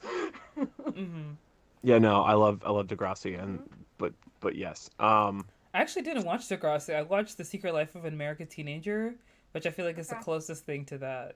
okay Yeah. yeah, i've um, heard of that i have not seen it My Mhm. roommates had also gotten really into Skins, which is like Oh, I love Degrassi. Skins. Yeah. Loved it. skins was good i watched about like half a season of that a few episodes and i was like oh i dig this but it was just i was i think i was in a band at the time and i had no free Mhm. time so um I actually like Skins because the people who are on the show actually wrote for the show, and I feel like it's one of the better. Oh, that is cool. um, It's it's one of the better teen dramas because it's written by younger people, and Yeah, it's it just probably has a so more authentic voice then. yeah. Yeah. and it's Nice. so raw. Like I feel like it's Euphoria before Euphoria. Like it's so Oh, Sure, yeah. Yeah. Okay. yeah i could see that I love it. Okay. Was there anything else you wanted to add about the room? Because I actually like did go back and I realized that when I watched it, I took notes on it and I kept Oh. taking the most random notes. Like there was What- one what? scene. There's one scene he's with um the guy, his friend, I think Mark, mark and they're like talking in a coffee shop. And he asked him about like, oh, how's your day at work? He's like, oh, we took out a new client. We made a lot of money. And he was like asking about the client. And he's like, no, I can't. I can't tell you about the the client. And he was like, anyways, how's your sex life? And I was like, I'm sorry, what? right I That's like, how bros talk to each other. Well, that's the other thing is like his whole deal is, you know, Tommy Wiseau, who I can't. No, I don't. I don't know anybody that does a good impression of Tommy Wiseau. He's like Mhm. a singular individual. He has this very specific accent, this very specific look, this very specific like form, and but like look up interviews with him, and then understand that he says he is from Kansas. Mhm. That's where he's like. He's like, I am from Kansas, and it's like, there's no way yeah, there's no way you are from Kansas. I Mhm. actually, my theory was that the room what he was trying to make the worst thing possible so that it would lose money like the producers, like the plot of the producers. Um, and then it backfired and it became this cult hit and now he was screwed and he was on the run from like the Danish mafia or whatever, wherever he's from. I have no idea. That's my theory. I can't prove it, but I think it might be true. I okay. also like conspiracy theories. I do, a- but the fun ones, not the Right, crazy, not the not the crazy ones. Right. Right. but no um yeah he's just like he's such a weird individual there's like no record of him before a certain time Yeah. um yeah he just seems like he's on like he seems like he witnessed a crime in another country and they you know did like witness protection and they sent him to LA to be like a busboy and he's like no I'm going to make make myself a star I just like he's so the core concept. he's so fascinating and like yes i just love that he's like i'm from kansas and it's like i don't know if that's true mm-hmm. because like superman is from kansas the reason superman is from kansas is because when Where the his alien pod crash landed. when the creators Yeah. of superman were like what is the most like across the board like America. What says America? And they're like Kansas, the breadbasket of the country. Mm-hmm. And it's like, yeah. And now I want. I ever since I realized that I was like, Superman and Tommy Wiseau are theoretically from the same place. All I want is a Superman movie with Tommy Wiseau. I want him to play Superman for like five minutes. Oh my gosh. I just want him to be like, like, hello, Lois, I'm here to save you. Yeah. That would up, be up, and away. in- yeah, yeah, yeah. That would be an interesting plot.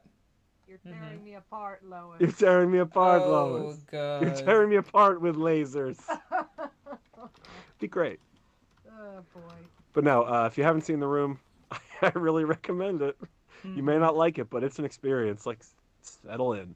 Settle in. mhm. Have yourself an evening. I feel like it would. I, if you haven't watched The Room, you actually should watch it. It's definitely, it's it's something that when you watch it for the first time, man, watching it a second time will not be the same. I'll tell you that No. right now. No, I, I like it's it's like what I've never I've never done heroin, but from what I understand is you know the, you're chasing the dragon, and that's what I've been doing every time I watch The Room. I'm like maybe this time will be as good as the first time. Hmm. Hmm. You have to do what I do when I really like Sherlock Holmes, like the the books and stuff. And I specifically wait at least five years between rereads of the the short stories and stuff, so that I forget how some of them end. Sure.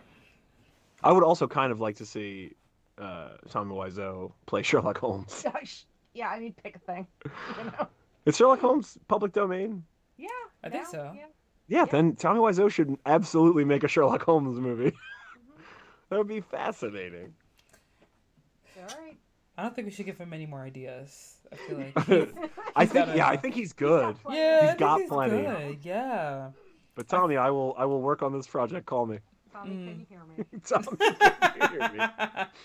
If he actually does like reach out to you through this podcast, I will like I will actually be surprised. I will I will be genuinely surprised. Mm. I I know I know a couple of people in the comic book uh, industry, um, Mhm. and Oh, yeah. one of uh, one of my friends worked on a, a graphic novel, and one of the things that he would just play in the background over and over while he was like drawing all night was The Room. He would just play it on repeat, uh, just because it was like weird and interesting and kept him like in, interested without ha- needing his focus, so he could draw all night. And so he is thanked. Uh, Tommy Wiseau is thanked in the like you know the, the index at the back where it's like oh special thanks to you know the artist would like to thank whatever. Uh-huh. So Tommy Wiseau and this acquaintance of mine were at the same Comic Con wherever, and he saw him walking around. He went up to him and he's like, "Hey," he's like, "Tommy, I'm a big fan of the room. I, I just want to show you, like, I, you know." I would I drew this book like while basically just watching like The Room and Ghostbusters or whatever like over and over and over like my- you know and he's like I just wanted I, I put you a thank you to you because like the the movie helped me like you know get through mm-hmm. like this whole project and Tommy Wiseau was like oh yeah I never read this part. And he was what? like, he's like, it literally just came out. You've never read any of it, Tommy. It's fine. It's fine. No, thank you though. Okay, you take the book. That's for you. You okay? But like, he's just like, he's not. I like to say he's not from here, by which I mean Mhm. Earth. Mm. Like he's not from here. Mm. he's on Yeah. a totally different wavelength. I think he's fascinating. Um, and like, but he also he's in he does like tours the country when people show the room. He shows up, signs autographs, shake hands, answers questions, like. And the whole time he's also making like other weird, crazy movies like the Shark Thing, and hmm it's fat. He made a movie called The House That Dripped Blood on Alex. Oh, What? yeah. I It's- haven't seen that, but we have It was- talked about that. It was like direct to some website or something. Like it was like uh, an online exclusive. It's called The House That Dripped Blood on Alex. I still have yet to see it, but I, I think it's. He was just like, yeah, yeah, yeah. House of Dripped Blood. Alex got it. Interesting. Interesting. Yeah, he's a fascinating dude. Okay. Yeah, I'll add that to my watch list, of course. Sounds like a fun. yeah, sure. Sounds like fun. Okay. You, gotta be, you definitely have to be in a special mood to watch a Wiseau film. Mm. Yeah. Oh yeah, a very special mood. Yeah. Like if little there's a gas leak in your apartment. or- Yeah. it is a gas leak. Yep. Or a different type of gas. Hello. Anyways, I feel like I've learned a lot more about Tommy Wiseau than I knew or like ever Oh, was yeah. looking to know. And Yeah, I was I was fascinated. I read everything about him that I could after that movie. I was like, I I have to understand it. And I also read some. Sure. Mhm. like, yeah, we had. I think I read the Disaster Artist before you. Yes, you did. Yeah. And then yeah, we saw that movie. And Yeah. Stuff, and, yeah. It's a good book too. Yes. Yeah. Awesome. Okay, well, I'm gonna put that in the little memory bank and come back to that later. Um, I feel like both of your the both of the things you guys talked about were like super interesting. and now we get on to the one that I'm into because it's a little bit of trash. It is kind of like Tumblr trash.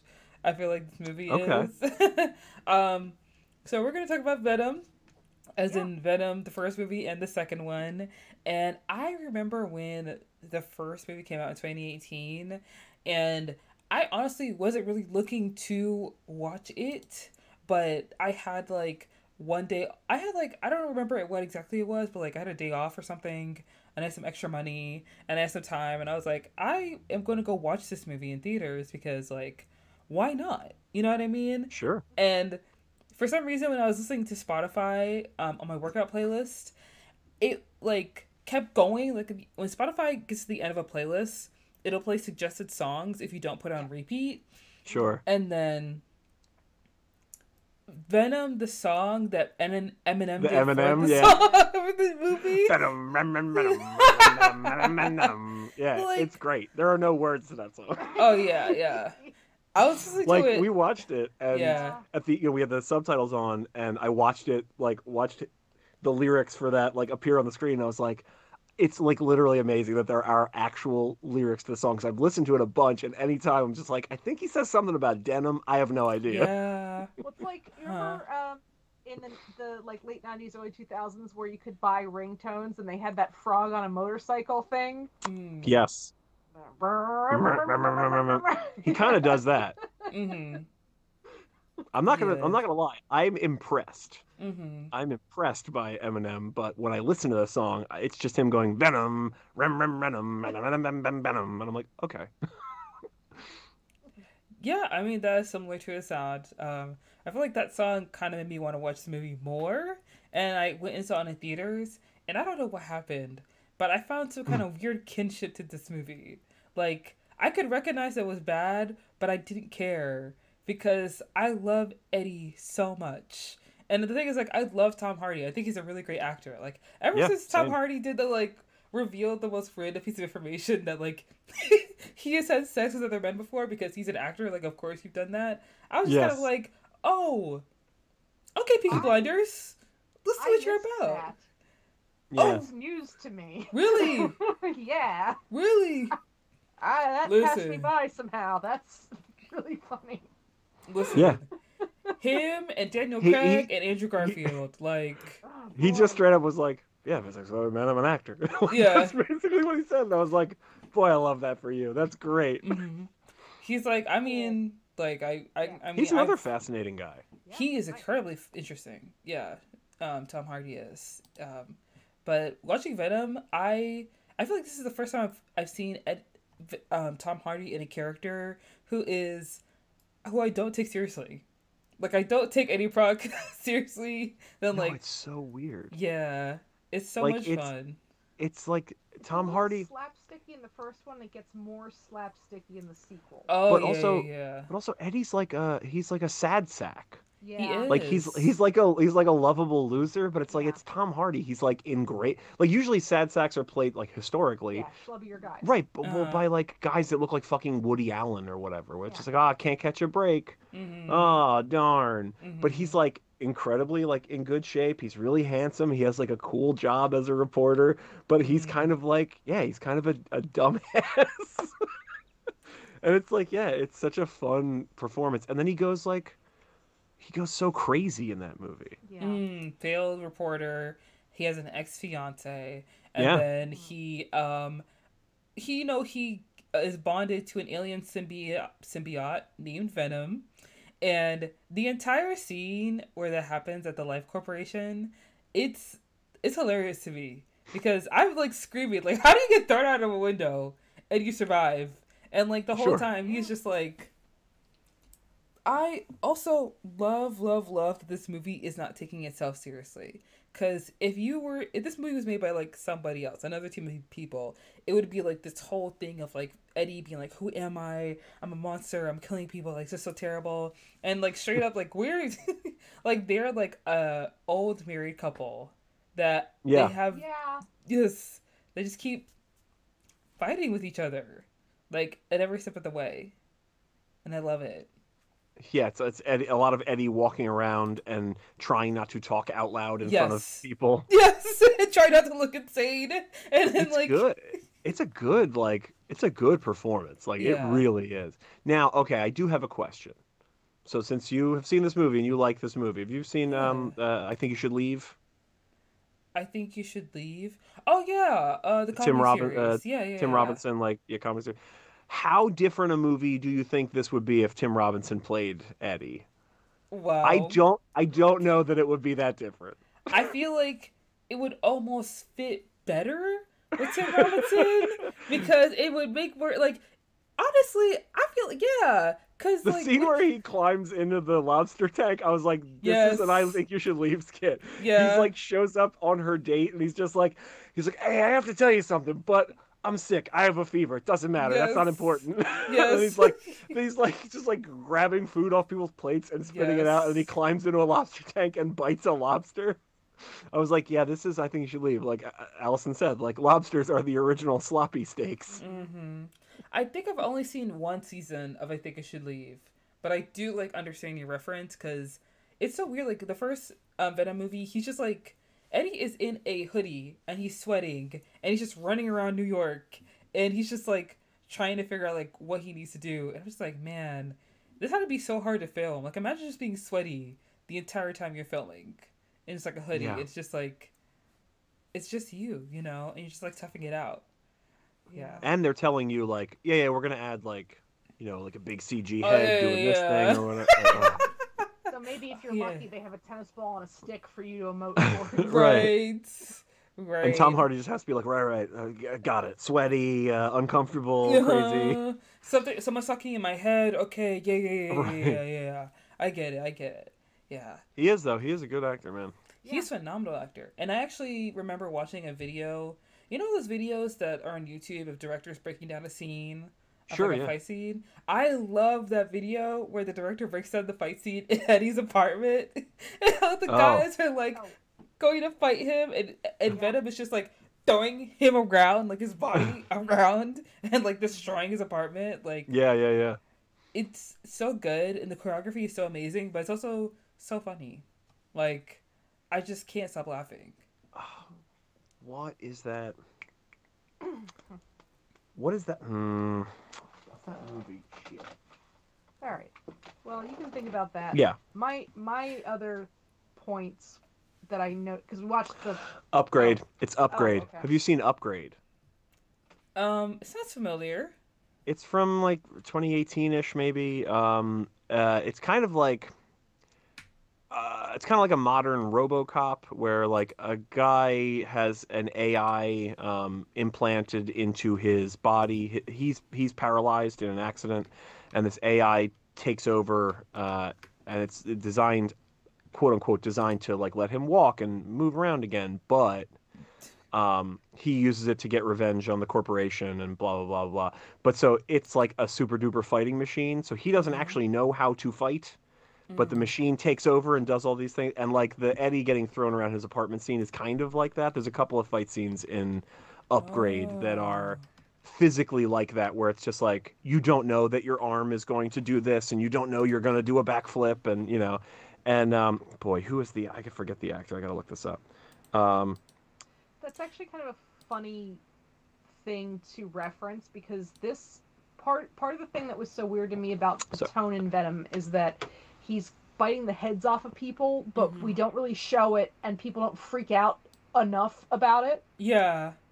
yeah, that's true. So like it's very neutered, whereas Upgrade is extremely fucking bloody. Yeah, Upgrade is very intense. Um, it's Logan Marshall Green plays the main character, and he does a great job physically of selling that. Like, I don't know I'm going to do a backflip. I don't know that I'm going to like do a split and punch this guy, and like, Mhm. and uh, yeah, the fight scenes in that are like incredible, really fun, really inventive. Mhm. Um, but yes, so- some of the that Eddie fight scene reminded me of that. Mhm. Got it. I also love that um Jenny Slate just so happens to be in the movie. Yes. Yes. Oh, yes. Ah, Like super her. casual. Yes. I even though she's out the movie for a long time, she's great. Yeah. Yeah, I love Jenny It Slate. was almost like seeing uh, Charlie Day in Pacific Rim for me, except that she plays this much more straight. Yes. Mhm.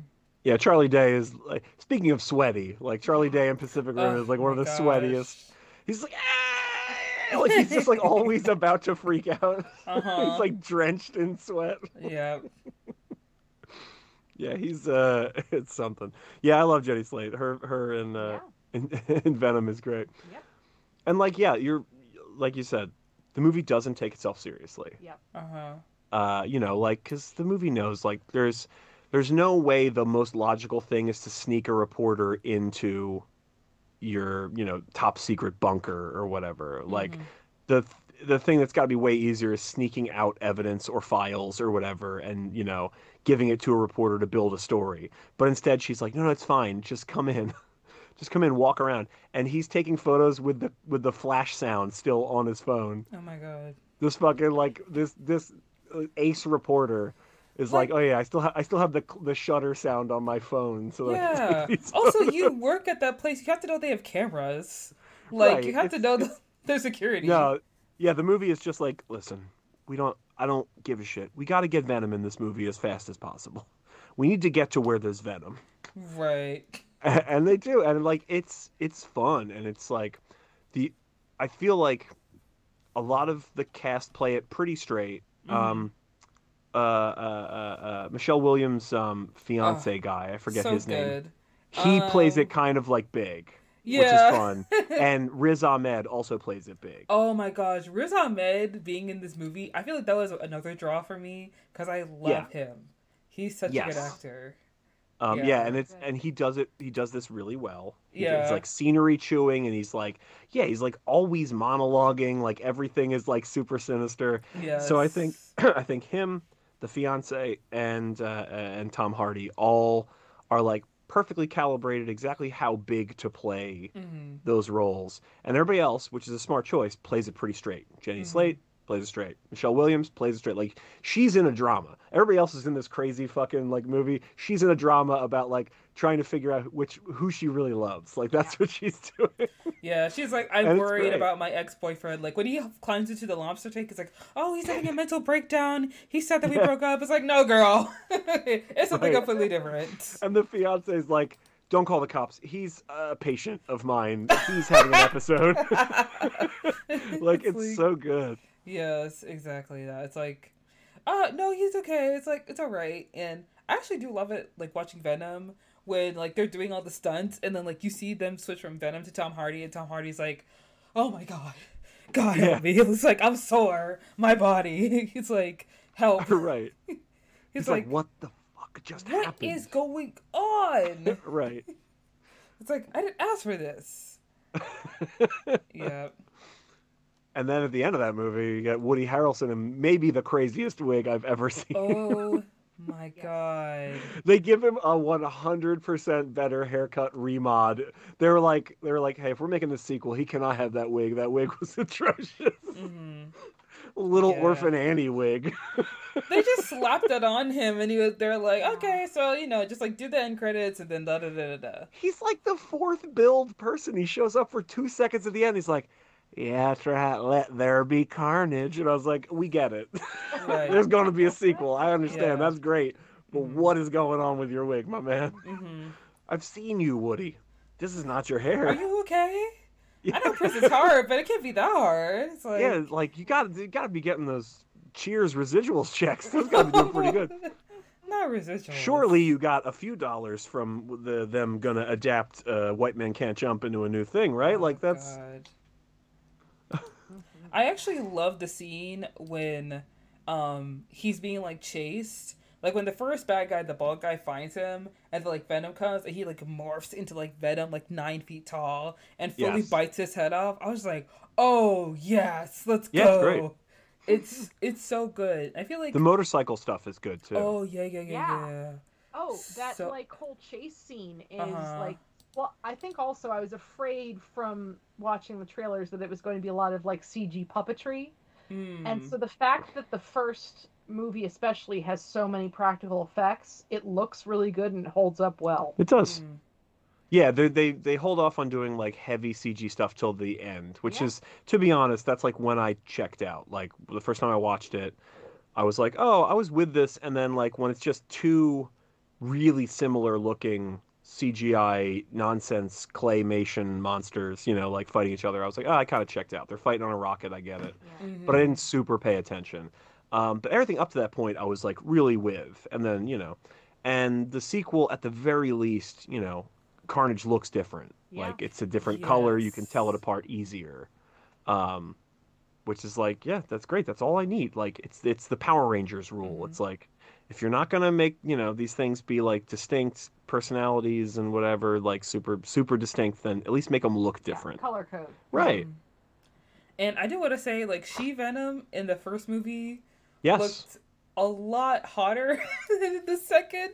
Like, yes. I feel like in the first we were just kind of like, oh, we're really, we're kind of doing it, and I feel like they saw all the like monster, you know, fetish stuff online. They're like, okay, we can lean into it a little bit, but not that much, guys. Like, let's, Right. we might need to bring it down a bit, you know. Were definitely less pronounced in the sequel. Yeah, if there's if there's anything I know about if there's anything I know about people that like design monsters and stuff, like there was definitely a conversation about like, so how anatomically correct do you want this monster to be? Mm. And it was like, uh, what do you mean? Because uh, definitely an executive has no idea how to answer that question. They're like. I don't. What do you mean? And it's like, mm, do we want nipples? Do we want areola? Do we want labia? Like, I can do all of it. I'm just designing the thing. I can, I can put in whatever you want. And they were like, I don't, I don't know. Like, like a seven, like a one to ten, like a seven. They're like, okay, cool. Like really pronounced breasts. And then in the- in the Mm. sequel, they were like, let's dial the breast down to like a four. Yeah. Mhm. Let's not make it super sexual. Mhm. I mean, same thing when you're doing dudes, where it's like, okay, do you want Oh, yeah. Ken's smooth pelvis, or do you want Doctor Manhattan, or somewhere in the in the- Exactly. Not that- Doctor Manhattan. That is perfectly. that is the scale. Yeah. It is Ken or Alan Rickman in Dogma, Mm. the smooth crotch, yes. Or- yes. or it's Dr. Manhattan's blue penis. Yeah. Yeah, it's like wh- where on the scale? I can't believe I didn't think of Dogma. I guess because Barbie movie's Well- coming out, so I got Ken dolls on the brain. Well, also in Dogma they reference Ken. yeah. He yeah, straight up says like yeah. guy. Yeah. Um, but yeah, I mean that's what you know. Mhm. It's it's so much weirder. Just speaking of monster genitals for a Mm. second, if I may. Um, I think We're it's never so. gonna get invited back. I, I know. I, I have to say all the crazy things now because we will not be invited back. Um, but like, it's so weird to me when you watch a movie with like a CG monster and it has like a bulge, but like it's naked, Yeah. and I'm just like, what? How is that? How does it both things? Yeah. How does it have a bulge as though it is wearing like jockey shorts, but it Mhm. is nude? It's like a werewolf or something, and you're just like, Mhm. but then why does it? What? Why? And I just every time I'm like, Maybe I- it's like that scene in Shape of Water where she opens her hands up and then pokes a Oh finger. Yes. my gosh. That's true. That's true. Maybe. The convertible. Mm. Right. It's a it's a Not the werewolf, so the convertible. Ugh. You're gonna put the top down. Oh. That's horrible. Oh. Ugh. no, it's fine. It's fine. I just never I I thought the convertible was like foreskin or no foreskin. Mm. We Now may we're need to move past this conversation. flesh. Yes, we can move on. Let's move on to Venom 2. Um, Yeah. let Put an let there be carnage. Let there be carnage. Yeah, this episode is rated E for everyone. Not for everybody. Not for everybody. Um, let's see. Venom 2. I felt like when I was watching Venom 2, I don't know, I low-key expected like Eddie to not be a failed uh not be a failed reporter anymore. I felt like he was gonna get his life back on track, but his life is still very much in shambles. It's like just maybe worse. Yeah, except now like the FBI is on his ass because like they think that he has like an alien symbiote attached to him potentially. Right. And I feel like, and then of course with Cletus Cassidy, I think Which is a great name. Yeah. Ugh, Cletus. What an amazing game. Cletus Cassidy. Cletus. I think in the beginning when they introduced um, Naomie Harris's character first, Shriek. Yeah. Yeah, yeah. I felt like I think that was like a little clunky because I was like, oh, okay, so we're starting with her, but then they introduced Cletus, and they're like, all right, so who's the villain Yeah. in this movie? You know, but Oh, it's, it's all track laying. Like, yeah, they're just like, you have to know all this stuff for later. It's important. mm-hmm. yeah, It is. It is. It is clunky though. No, you're Mhm. absolutely right. Like it's it's a little like it's called Let There Be Carnage. So you're you go in. It's a Venom movie already. So you're like, okay, Venom, and it's called Let There Be Carnage, and you're like, cool. So I know those are gonna be my two guys. Like I'm those are gonna be the people we focus on. And then you're starting with a third person who is not mentioned, who you did not even really. Know. I mean, like I don't remember her from the advertising really. And then I'm like, okay, cool. And I, I I kind of know the character from the comics. Um, that was like, you know, I was reading comics at the time that Venom and all the Planet of the Symbiotes, and they, you know, spun off all these other symbiotes, and Shriek Mhm. was definitely one of them. Um, but like, they're playing fast and loose with like a lot of the lore and things. Where you know, in this she's like uh, not a symbiote. You know, that's a whole like she's she's a, a mutant, I guess, but they don't say that because Mhm. of legal nonsense. But like, um, but I was like, okay, cool. Like we're we're we're laying a lot of track, but it is it's a little weird. It takes a minute to like get the ball rolling. Maybe she got her blood mixed with that of a megaphone. Yes, yeah, she was Not a injured in a tra- megaphone. A tragic uh, rock and roll accident. Oh my gosh. the blood yeah. of a megaphone, uh, yeah, fell into her open wound, and now she can. scr- I don't. It's so weird. A studio amp fell on her, and now she feels the power of Yeah. a rock in her veins. Like she's, I think she's dead. Wait, no, No. she's she's okay, Oh and my- she can sing. I mean, from a writing standpoint, though, I thought all that stuff was working together pretty well. We established that you know sound was a like Yeah. kryptonite for these things, but then also having that be a like dividing point between Cletus and Carnage Yeah. is like all like yeah, check, check, check. You know, yeah, have, no, they use it effectively. yeah, Mhm. Um, it is a little weird, sure, just like uh, yes, yeah, structurally, yeah. like how'd you get like that? I got it. Yeah, um, yeah. The second one is way. I it feels looser to me. yeah. It feels like like it's having like it's having more fun. I don't necessarily have more fun with it. I think it's about overall about as I liked it about as much as the first one, like a even keel between both of them. But the second one feels like like it's yeah, it's playing around more in the space. Like having Venom like Venom can make Eddie speed draw, but Venom can Mhm. also just draw with I guess its own, you know, Tendrils. symbiote symbiote tendril. Yeah yeah. and like it's just like oh it's just like being fun and doing like whatever and then for some reason they make venom a gay icon which Yeah. it doesn't i just was like where did this come from It came from I don't- Tumblr. sure It- yeah yeah yeah It fully came from Tumblr because the thing is that like um Venom and Eddie have such a like symbiotic relationship in the movie Sure. and just in general and I feel like with a lot of the interviews that like Tom Hardy did and like some that I think the director also had as well people kind of joked at it and hinted at it but it's mainly because online there is a huge monster fetish community and I'm not using the other word because I feel like it's a little too graphic but I saw Venom like blow up on Tumblr to the point where like it was almost it was almost like um you guys remember Biden winning the election around the same time Destiel became canon? Like that was a canon event on Tumblr and then after that is the Venom movie.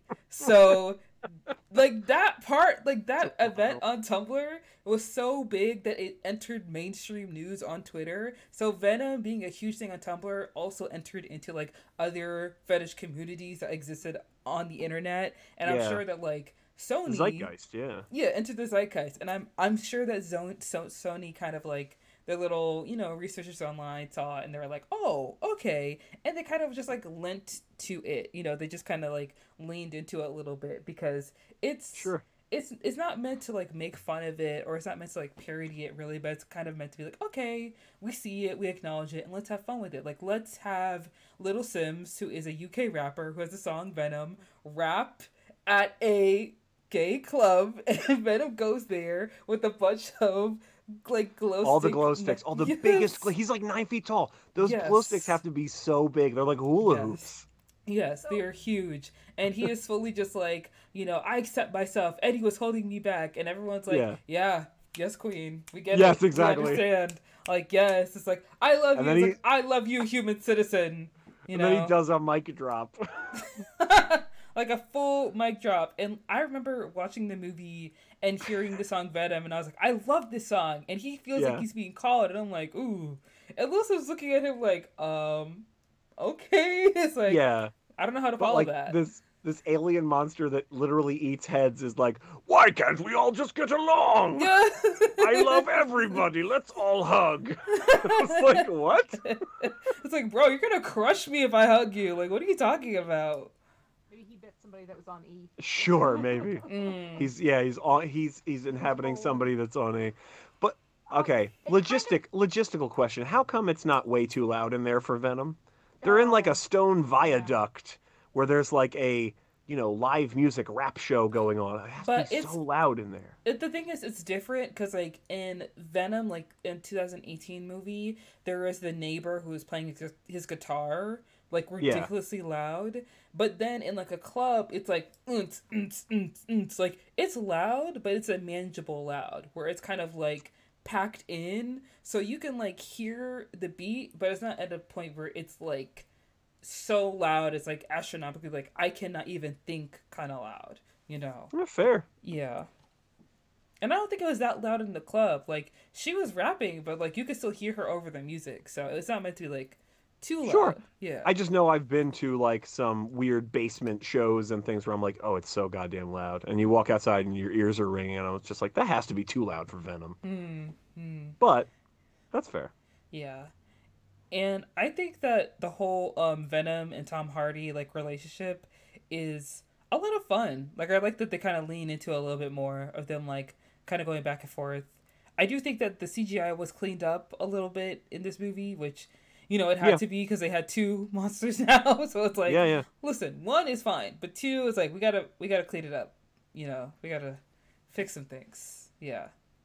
Yeah, I also noticed in the sequel, you're sort of like the the 2018 Venom has more what I'm going to call like horror movie language in terms of the visuals. Hmm. Oh Like, yeah.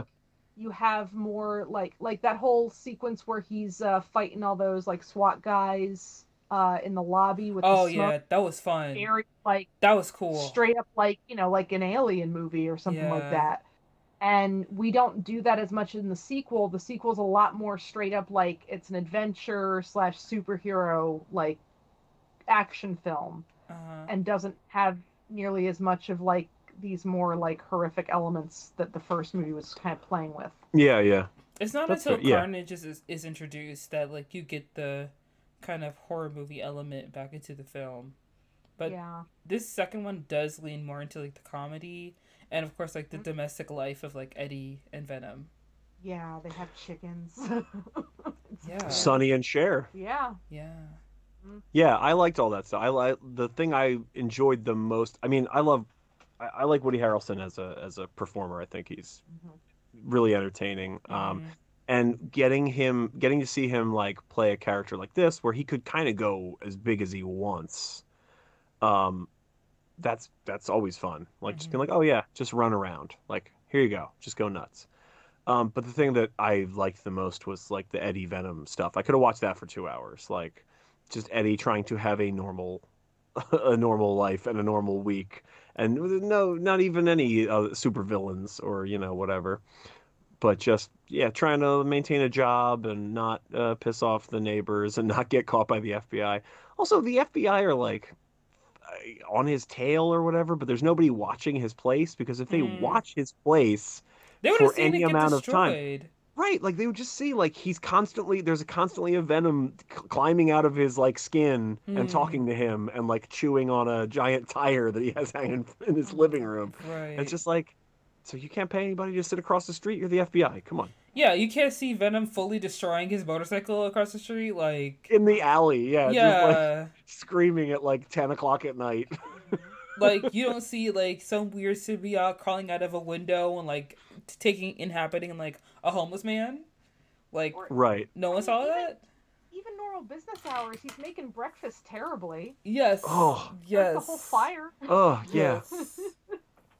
And Uh-huh. also, uh, Allison pointed this out.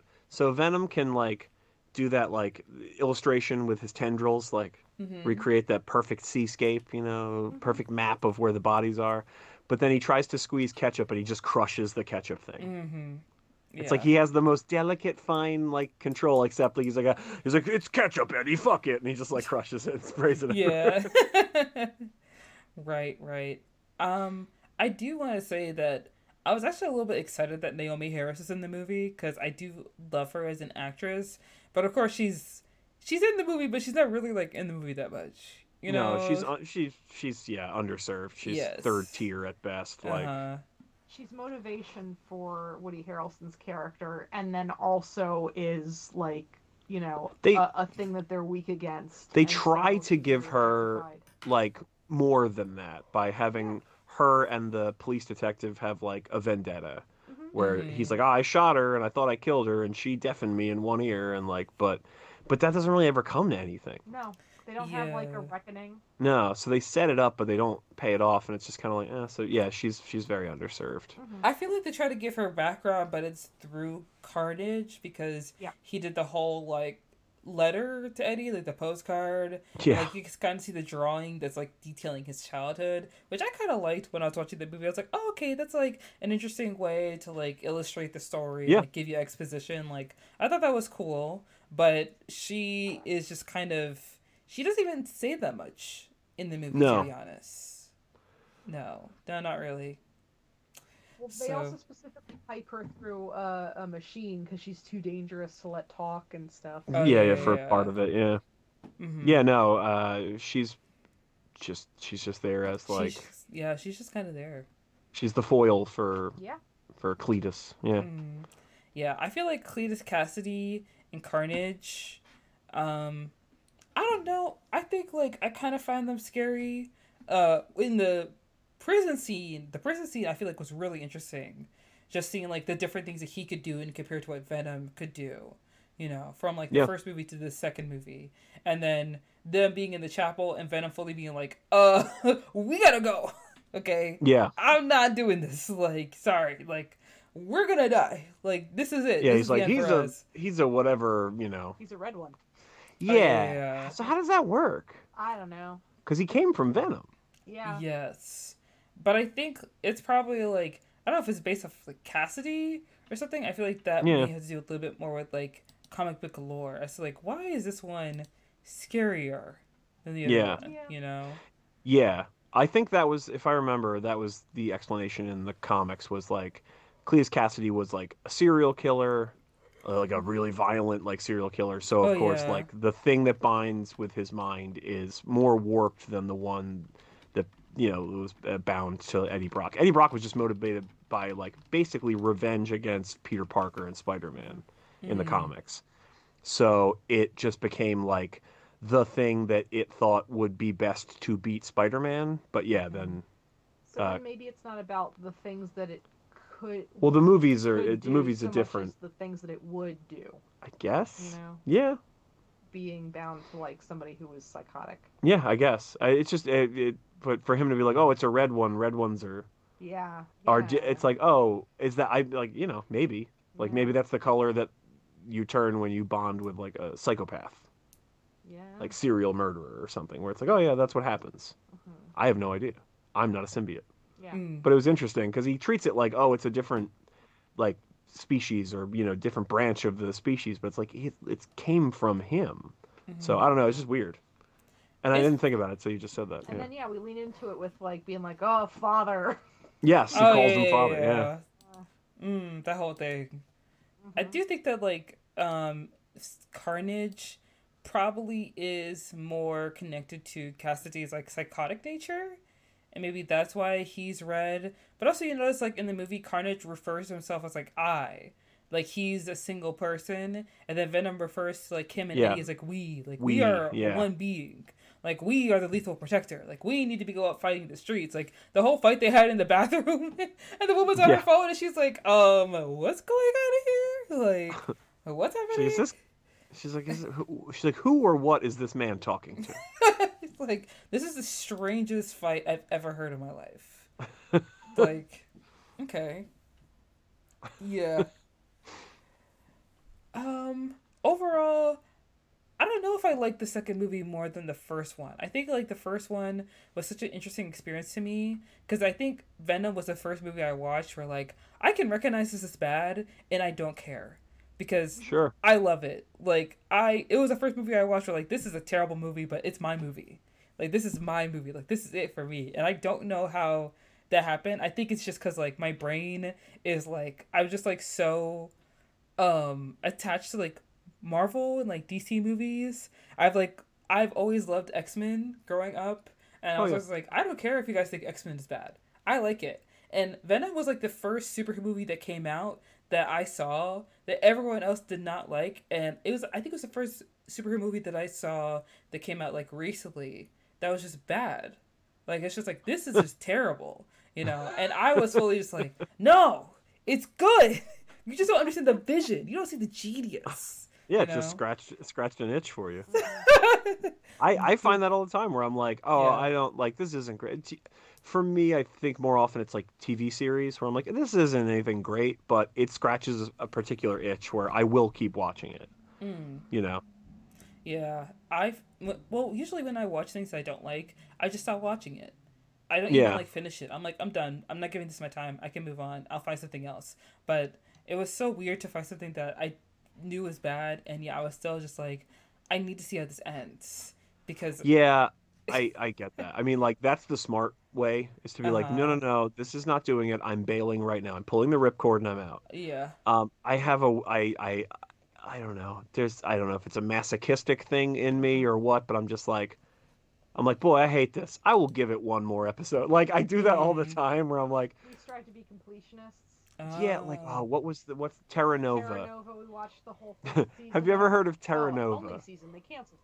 It was um, produced by Steven Spielberg, and it's Mhm. like a time travel movie about how in the future we've poisoned the Earth so much that um, the only thing that they can do is travel back to prehistoric Earth when the atmosphere was clear and everything was pure and unpolluted and blah blah blah. And they're gonna do a thing where they're gonna eventually move people from the future back into the past. They're gonna create colonies, but you gotta be careful because there are dinosaurs outside Right. the colonies. and prehistoric, so- Kill you. Right, so there are dinosaurs. Yeah. And the first episode is like real cool and interesting and like lays out this crazy world and this setup. And then the last episode is like tying up a lot of loose ends. And literally every episode in the middle is like so mediocre and bad. But we were mm-hmm. just every week we were watching it like maybe this is the episode where it gets good. It seems like it could get good at any moment. and um, it's not good. It never really does it. But it is kind of fun because it's so terrible. And like you know they're it's a tv show so they're trying not to blow their budget every week by having like a ton of dinosaurs. Yeah. so it's just like it's just like shooting around stuff and trying to manufacture storylines that don't involve dinosaurs. But like the only reason anybody tunes into this is dinosaurs But I would argue we did learn from this because we only watched a couple episodes of La Brea and then went, no, we don't have to continue watching. this," uh, we continue to grow as people Which I Mhm. can't believe that got a second season. yeah we watched a few episodes of la brea and i was like nope this is never going to get any better than it is right now and it's not very good and we're out Yes. Please write in if La Brea actually gets good because otherwise I will not watch it. No, I can't imagine. La Brea season two is where the the wheels really hit the road. I don't think so. Well, I saw interviews where they're like, yeah, we're going to finally start paying some stuff off in season two. And I'm like, fuck yourselves. Everybody thinks they're going to be lost, where it's like they can just lay all this track and we'll pay it off in six years. And it's like, Mhm. it didn't even really work that well for Lost. And I like Lost, but I will admit it is deeply flawed. Mm. I've never seen Lost. I feel like it's one of those movies that I feel it's one of those shows that like you have to get in when you get in, and if you don't, then it's just like Yeah, Well, so Lost It's totally- I also don't think would have worked as well now in the era of streaming, but in the like, you know, must see TV weekly release of a show, yeah, it served it a lot better. It was and got really- a lot of people into like getting onto message boards. It was really, uh, an about what was experience, yeah. Yeah, um, and I don't think that it's like that anymore. the Mm. first the first four seasons of Lost are good, and then you can kind of disregard the last two. but that's gonna be really hard to do if you watch the first four because you're like, oh, I want to see how it ends, and it does end, but when you get to the end, you will finally realize they had no fucking idea what they were doing, and they have been lying since season one. oh my gosh. Yeah. That does happen a lot with shows that are like mystery shows. You know, Yeah. they want the audience to get involved. They want the audience to like want they want the audience to like be immersed into the story. And then when it comes time to like wrap up everything, or like if the audience starts to catch on to what's going on, they want to switch Yeah. gears. Like that happened. That's- like that. hundred percent, yeah, that's hundred percent what happened with Lost. Yeah. Lost was like they had ARG, like alternate reality games in between seasons to keep people like engaged during the off season and stuff. Mm-hmm. And they would, you know, they would do stuff where they would like advertise that they were showing reruns, but they would be like, and after the rerun, we'll show you some clues or whatever. And like, you know, it was it was it was interesting, but that was the thing. It's like I think in the first season, somebody guessed what the actual like point of the show was, and they all just went, "No, that's not it." And then they all like turned to each other, all the writers, and they went, "We'll definitely be able to figure out another thing before the show ends, right?" And they went, "Yeah, yeah, yeah," and then they didn't. Hmm. and it's just like, Yeah. ah, I think that happened with Pretty Little Liars because like people are finding out who Mm-hmm. A was and they're like, oh, let's let's let's find a new A, let's find a new A, and then it didn't make sense. right. And then it just devolved from there. And yeah, you just be- have to have a thing and stick to it, whether they guess it or not. Right. Yeah, Well, and that's like the more honest thing to do, and then it makes any of your, you know, breadcrumbs or your foreshadowing or your red herrings actually make sense. Right. Mhm. I think Yeah. that it helps. Also, I feel like um, another thing that another mystery show that I really liked was Sherlock Holmes, but it was on BBC. And what happened was that like the show almost ended at season three, and then it came back for season four. But so many fans are like coming up with theories. Is You this know? Sherlock with uh, Benedict Cumberbatch? Yeah, and- Sherlock. Okay. Yeah. Yes. Yes. Yeah, yeah, yeah. Yeah, but so many fans are coming up with like theories for season four, and then in like I think the first episode of season four, they kind of mock the fans.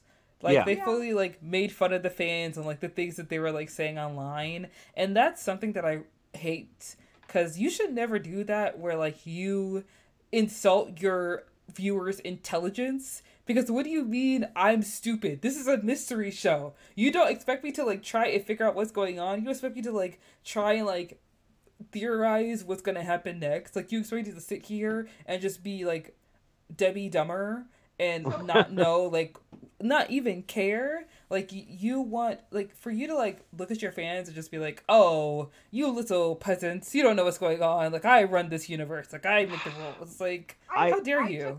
Took it, I took it as good-natured ribbing. Yeah. Where they were like, "Oh yeah, you want to ship these two guys? Well, let's show you them kissing." Oh no, it's a dream sequence. Like, just yeah. I thought um, it was supposed to be like all in good fun of like you know, oh we're in on the joke with you kind of thing. Yeah, it's it's- so you know one of the showrunners is Steven Moffat, who uh, helped relaunch uh, the Doc- Doctor Doctor Who, Mm-hmm. and like the Doctor Who fan base is a very specific fan base. I mean, like Sherlock now is the same kind of fan base, but like Mhm. they didn't know it was going to get to that level when they were launching it. But like the Sher- the you know the Doctor Who fan base is it? Yeah, they're very. Shush. Sorry, we have a loud cat. No, it's Um, fine. um, the, the Doctor Who fan base is very like let's figure out what things are you know what where things are headed and what's going on and whatever Mm. and I think the Doctor Who writers like to play games with the fans and like appear as though they're leading one way then swerve it and go some do something else or like oh we'll show you a thing you want just to take it away and have it either it was yes a dream sequence or it was on a parallel timeline that we had to eradicate to save Yeah. the universe or something where you're just like oh i got the thing i wanted but it doesn't exist anymore like Mhm. Um and i think they they definitely did that with sherlock a little bit uh Mhm. I, which i think is fun but like yes it can definitely feel frustrating if you're incredibly uh engaged with that like Yeah. with one specific like area or whatever Uh huh. Yeah, I low key have like small beef with Steven Moffat because I was a Superwholock fan when I was a, a little bit younger, and you know Steven Moffat, uh, especially in Doctor Who, writes Yeah. female characters in a way that it's a bit sexist, and he kind of Yeah. relates on like sometimes tired tropes. You know, like even in Definitely. Sherlock, Like you have the one character who is a lesbian, and yet she is Sherlocked. Are you kidding me? Like, Yep. does that make sense? Are you dumb? And then also like, oh, this is a spoiler, but like something happens in season four, and there's a letter written to like one of the main characters by uh someone who's very important in his life. And the letter is like, go off and be with Sherlock and solve crimes. It's like, no, no, no, no, no. That's unrealistic. okay, don't be dumb. She she wouldn't have written that in the letter. Let's be for real right now.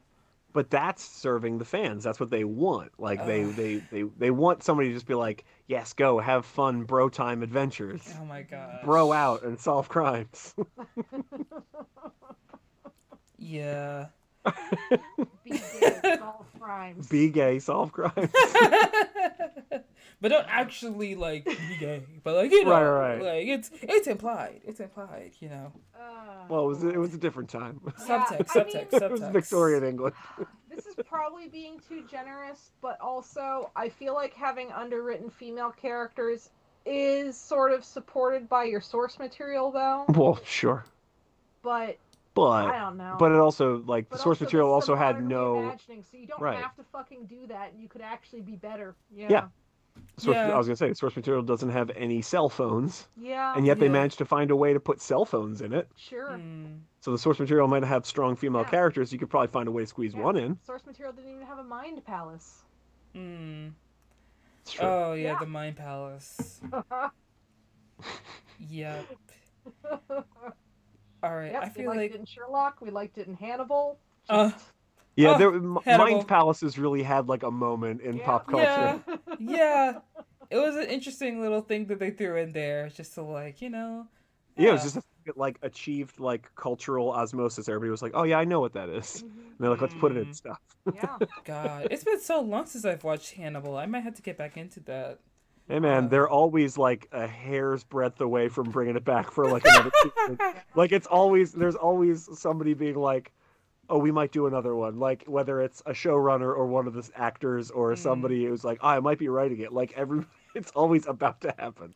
I feel like Mads Mikkelsen is kind of like I'm good. I'm oh good. yeah, I think I think that dude will just roll with whatever. I think he would Yeah. have a blast Yeah. doing it, but he's also he's not holding his breath. I think Yeah. he's like, That's "Oh yeah, I'll just true. do it." Yeah, he's just kind of living his life, his beautiful, Yeah. wonderful life. Hey.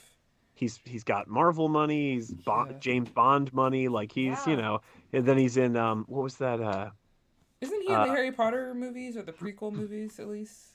oh he might be in the in the the Fantastic Beasts. Oh yeah. Fantastic Beasts. I am not sure, but Because he he's might. Grindelwald now. Oh, is he? Yes, he is. Oh, there you yes, go. he is. They My man, good for- him for the third Good for time. you. Cash. Yeah. Take that money away from Johnny Depp. Good for you. oh Lord, yes. Uh, right. another round. That's the movie. He was in that movie. Another oh round. Oh yeah, that's a really good movie. I love that movie. Yeah, I heard I heard good things. I still have not seen that, but yeah, I know like that's you know he's like yeah I can do these like big tentpole movies and then I have time to do like a more interesting movie. Yeah, more indie films. Yeah, which is like cool. That's the dream I think for Mhm. most actors. Right, right, right. Okay, I feel like we have run the gamut once again. Um, Sure. Talking about movies we love that other people hate. So we're just gonna jump into the last segment of the podcast where we talk about uh, our watch list, which is when we talk about movies, TV shows that we are excited to watch. We can't wait to watch. It could be new, they could be older, whatever it is that you know fits your style. Um, whatever it is that you are looking to see. And there are a couple things on my watch list. Um, there's a movie called Showing Up, which is a movie that released in 2022 that I would like to watch. Actually, released this year, April 7th of 2023. There are a couple of indie films that I am uh, excited to watch and that are on my watch list because we're like I feel like this is uh, a thing in anyone's area, but indie movies don't really get that wide of a release, and when they are released, No. they're released in like very small theaters, like limited screenings, and also the theaters that these movies are usually released in are so far from where I live. Like it's like Sure. twenty, thirty 20, 30 miles from my house, and it's just Ugh. like I can't drive that far to watch an indie movie. I can't. Like, Yeah, I want to support it, but I can't do it. So No, I get you. I mean, like Yeah. even in Philadelphia, I mean, like the result of you know all the closures and stuff for lockdown and for, during the pandemic was a couple of the like more wide release um, theaters closed and a couple of the independent theaters also closed. Like that's just you know even like that's what i mean like even the like the little theaters sure but also big theaters also closed down. Um so there are just less theater options uh now not you know not too many. Like there's we still have a couple good theaters but um yeah i think you know there's like six or eight screens in philadelphia for like indie stuff Mm-hmm. so it's like it becomes kind of a packed, you know, uh, packed field where there's just like too many movies and stuff. It will be in theaters for just a few weeks and then gone. Yeah.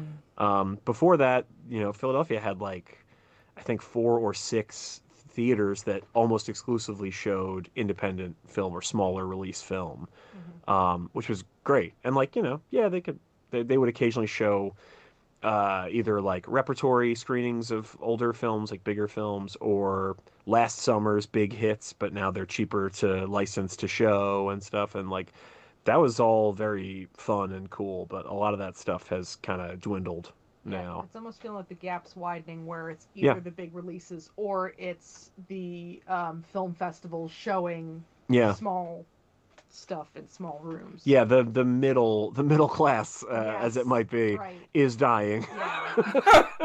Yep. Uh, yeah, it's a bummer. Mm-hmm. It's art. It's art imitating life. Yeah. Yeah. Uh, that's that sucks. I'm sorry I hadn't said that. that. No, I'm it's sorry I said that out loud. It's it's fine. You know, it is what it is. But um, I'm excited to what's showing up. And then it's another movie called Sanctuary, which I'm also, uh, yeah, I saw the trailer on TikTok, and like this is so interesting. Like I think that this is something that like I want to say, and I say this sincerely. More movie trailers need to be on TikTok because that's honestly where they belong. Because everybody watches TikTok. Like I, every Sure. single day, I will open up that app and I expect to learn something new. Like I learned about the I ninety five bridge collapsing on TikTok. like I Oh, you learned could have just asked. Yeah. I mean, that's how I learned about it because like a guy who lives near there, he just Yeah. like was up reporting on it as it happened. I was like, this is before anybody else knows about this. So Yeah, like, yeah.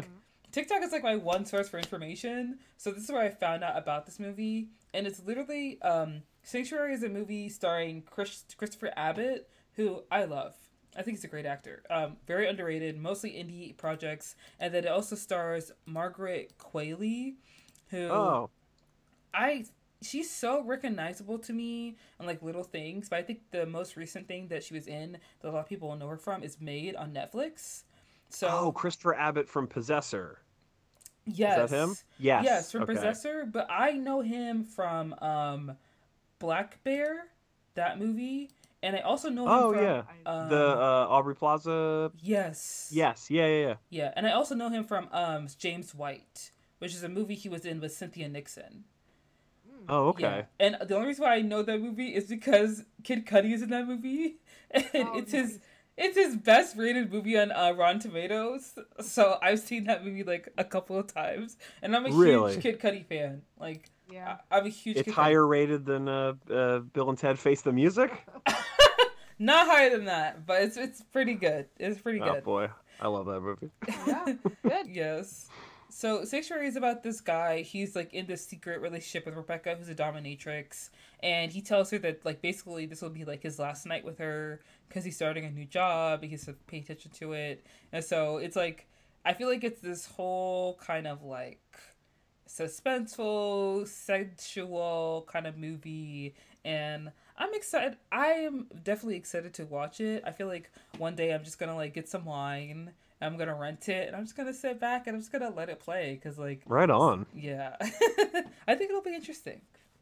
I, love I that sounds great. I love Yeah. um the ni- the 90s era erotic thriller is one of my favorite genres of film. Mm, yep. shut up about I- Jade. Oh yeah. Oh yeah. Actually, you know what? Let's scrap the whole episode. I'm not talking about the room. I want to talk about Jade now. What? What? Jade? Jade Jade is a movie from like 96. Uh it stars David Caruso who's like a terrible actor. What? and it's this like goofy, weird erotic thriller. Um, it's very like plot twisty, you know. And but like sex is a huge part of the plot. It's not just like it's a movie with a lot of sex in it. Like sex is part of the plot. But like the movie is so weird and janky, and the It pacing has is so strange. Thirteen percent on Rotten Tomatoes. Yeah. Isn't it What? the same director or maybe the same writer as Basic Instinct? uh, I don't remember. Oh, It's yeah, been I a- think so. I I don't- think there was some Might be. crossover, and it also reuses footage Yes. To make one car chase into two car chases, much like how the What? film reuses footage to make one love scene into Two love scenes. That's true. Yeah, no, it's so janky and weird. Like stuff in the movie just happens again later because they needed to stretch, and Yeah. I, I just like it's a movie that I think is actually very good. He, but he won't shut up about Jade. I do love I, Jade. I, said it with the cadence of a joke, but it's also real. right, it, she's kidding, but she also hates hearing about Jade. Wow. Um, yeah, Jade. I could. Is also a movie that people do not like that I think is. I really. I love. I love watching. I don't know if it's. I don't know if I could defend it and say it's good, but uh, boy, do I love watching it. I mean, what you, if you love it, I like it. You know. it's worth a watch, man. Um, there's that joke in the fir- I think it's the first episode of South Park where they tell the little the little baby Ike to do his impression of David Caruso's career, and he just jumps out of the UFO into the snow. It is the first episode, yeah. and I was like, yeah, that's that's accurate. Oh. Okay, good to know. I will not put that on my watch list, but you know what? Good for you. I'm glad you have something that you love. I, I can't blame you, but I would I would I would beg you to reconsider. Uh, have to beg a little harder than that, I guess. it uh yeah, it's something, man. It really is. Allison, is there anything that you're excited to watch? Uh, Anything you're putting on your watch list? Um, so just looking at like my little notes of like stuff that we should watch, I forgot that we had you had bought that uh El Santo box collection. I do, yeah. Uh, El Santo was a masked wrestler who made the jump into film, so he's got like a lot of. This is like what, like the fifties, Fit six, 50s and 60s, fifties yeah. sixties, yeah. Yeah, he was a, an actual wrestler in Mexico, and he was a huge star. Yeah. Uh, and then they were like, "Oh, let's put him in movies like Elvis." Like they were like, "Oh, let's put this guy in movies." But he, all his movies are like weird genre movies, so it's like El Santo and sometimes like Blue Demon, Yeah. would another wrestler, uh, luchador wrestler, would team up against like Dra- Dracula, Dracula, and the yeah. Wolfman or Right. something like these weird off-brand uh, Mexican knockoff horror movie characters and stuff, or like they would fight the mob or whatever. Yeah. yeah yeah so that's definitely something that i wanted to kind of get onto in the summer Sure. um and then i mean you know everybody's all jazzed for barbie movie coming out and i would like to Mhm. check that out Yeah, I'm Barbie- kinda low-key hoping it's like josie and the pussycats where it's just like very good Yeah. Barbie looks good. Barbie So- could be very good. yeah Yeah, I have nothing but high expectations for Barbie and also for Oppenheimer. Um, Yeah. Oh yeah. that's gonna be a bummer though Oh yeah, definitely. it's definitely gonna be a bummer. I feel like Oppenheimer. I don't know how I'm gonna be able to watch that movie yeah because it's definitely out of my wheelhouse. It's like a war film, and I don't watch war movies. Like I didn't even watch like 1917.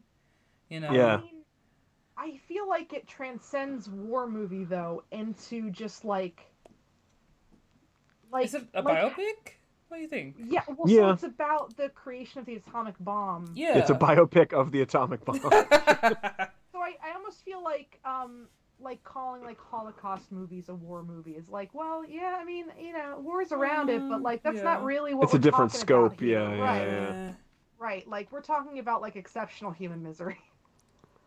So yeah, yeah, I doubt every I doubt that like when, you know, Oppenheimer turns to whomever and says like I am become death, destroyer of worlds. We are all sons of bitches. That everybody's gonna be like, "Woo! High five!" like I don't know if that's gonna be the crowd reaction. Oh it my will be good though. gosh, Yeah. that's crazy. Yeah. I. I can't wa- wait to see like a T-shirt that just says like "We are all sons of bitches." Oh my god. Some fucking bro. Uh-huh. Bros are gonna reappropriate fucking human misery, Well, you know, the birth have- of modern misery. They have misunderstood Fight Club and Yes. Scarface and a lot of stuff like that. Bros so, will manage to misunderstand so many things. you know, It's it's almost like it's their only skill. yeah. Mhm.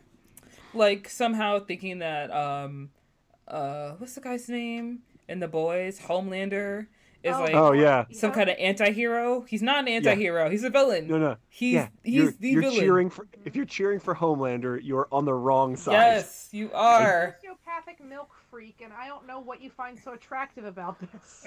They would also like to to to drink the titty milk. That's what. That's what it is. Yeah. They also love America and would like the titty milk. Yeah. And they're big babies. Mm. It's weird. It's Yeah. it is I'm like- weird. And like, I listen. I'm not. I'm not. I'm not. As they say, I'm not going to yuck anybody's yum. You want to be into milk? That's fine. But Homelander is a bad dude. Mm. Unapologetically a bad dude, not to be sided with. He's sympathetic because that makes him a more interesting character, but you shouldn't empathize with him because he's bad. Mm, exactly.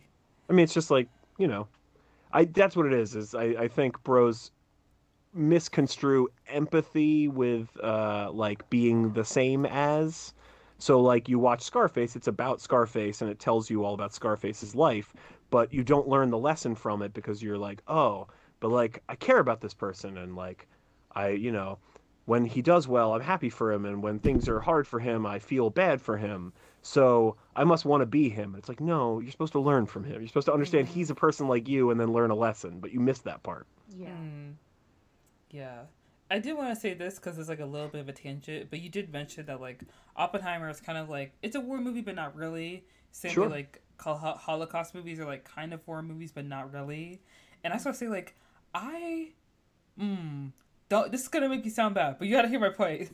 I don't like Holocaust movies, and the main reason why I don't like them is like I just I, I the main reason I don't like them is because like most of them are here is a German person. I will take in a Jewish person and I will hide them and I will take care of them and I will protect them. And it's like when you look at Germany and like the context of like, you know, history and how many people were like siding with Hitler, when you think about how many Germans were, would actually like take in a Jewish person or family and really like hide them, it is a very small percentage. And I think that like a lot of times in these movies, they take Jewish people and they kind of make them like this one kind of like sided person that isn't even a person but just like the lonely Jewish person who doesn't want to die and like be sent to the camps. And I think the only movie that I've watched so far that like really like embodies like the Holocaust but also showing like the sad parts and like the real parts and like showing a Jewish person as a real person and not just like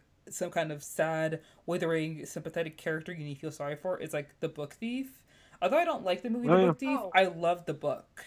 And I feel like that's Yeah. like the best example. That's a very of it. yes. I've heard that. I'd never seen the the movie, but I did read the book, and Yeah. yeah, The book So- is very good.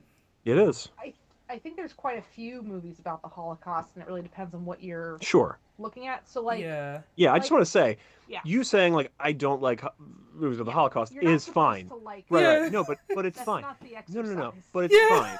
It would be it would be worse if you were like, I fucking love them. Right. That's weird. That's a weird thing. Don't say yeah. that. Um, but no, like yeah, they're they're.